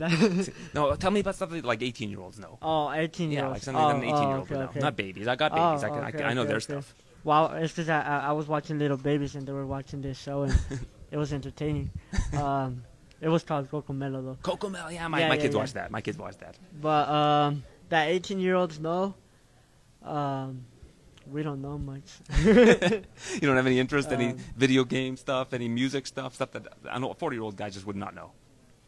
No, I can't. You got nothing, that. all right. I mean, he, this guy, like I said, this guy trains, he sleeps. He's not, he's not listening to new Metro Boomin album or anything like that. Well, I appreciate your time. Thank you for doing you. this, and uh, best of luck on Saturday against Jay Perrin. I Thank you. Look forward to seeing tons of your success in the future. Thank you so much. Thanks. A huge thank you to all of our guests, Jan Błachowicz, Paddy Pimba, Jared Gordon, and Raul Rosas Jr., and to you, the listener. If you do have a chance, please go rate and review the show. Uh, Five star ratings do go a long way in terms of uh, people learning about the show and getting a chance to listen to it. If you have any feedback, you can hit me up on Twitter at Aaron Bronsteter. Um, all of my links are found at aaron.report and uh, tsn.ca slash UFC for all of the on the scene UFC 282 coverage. I'll also be on SportsCenter this Saturday after the event to break it down. So until then, thank you for listening. We'll see you next week. Be kind, be well, and be enthusiastic. Thanks for listening to the TSN MMA Show.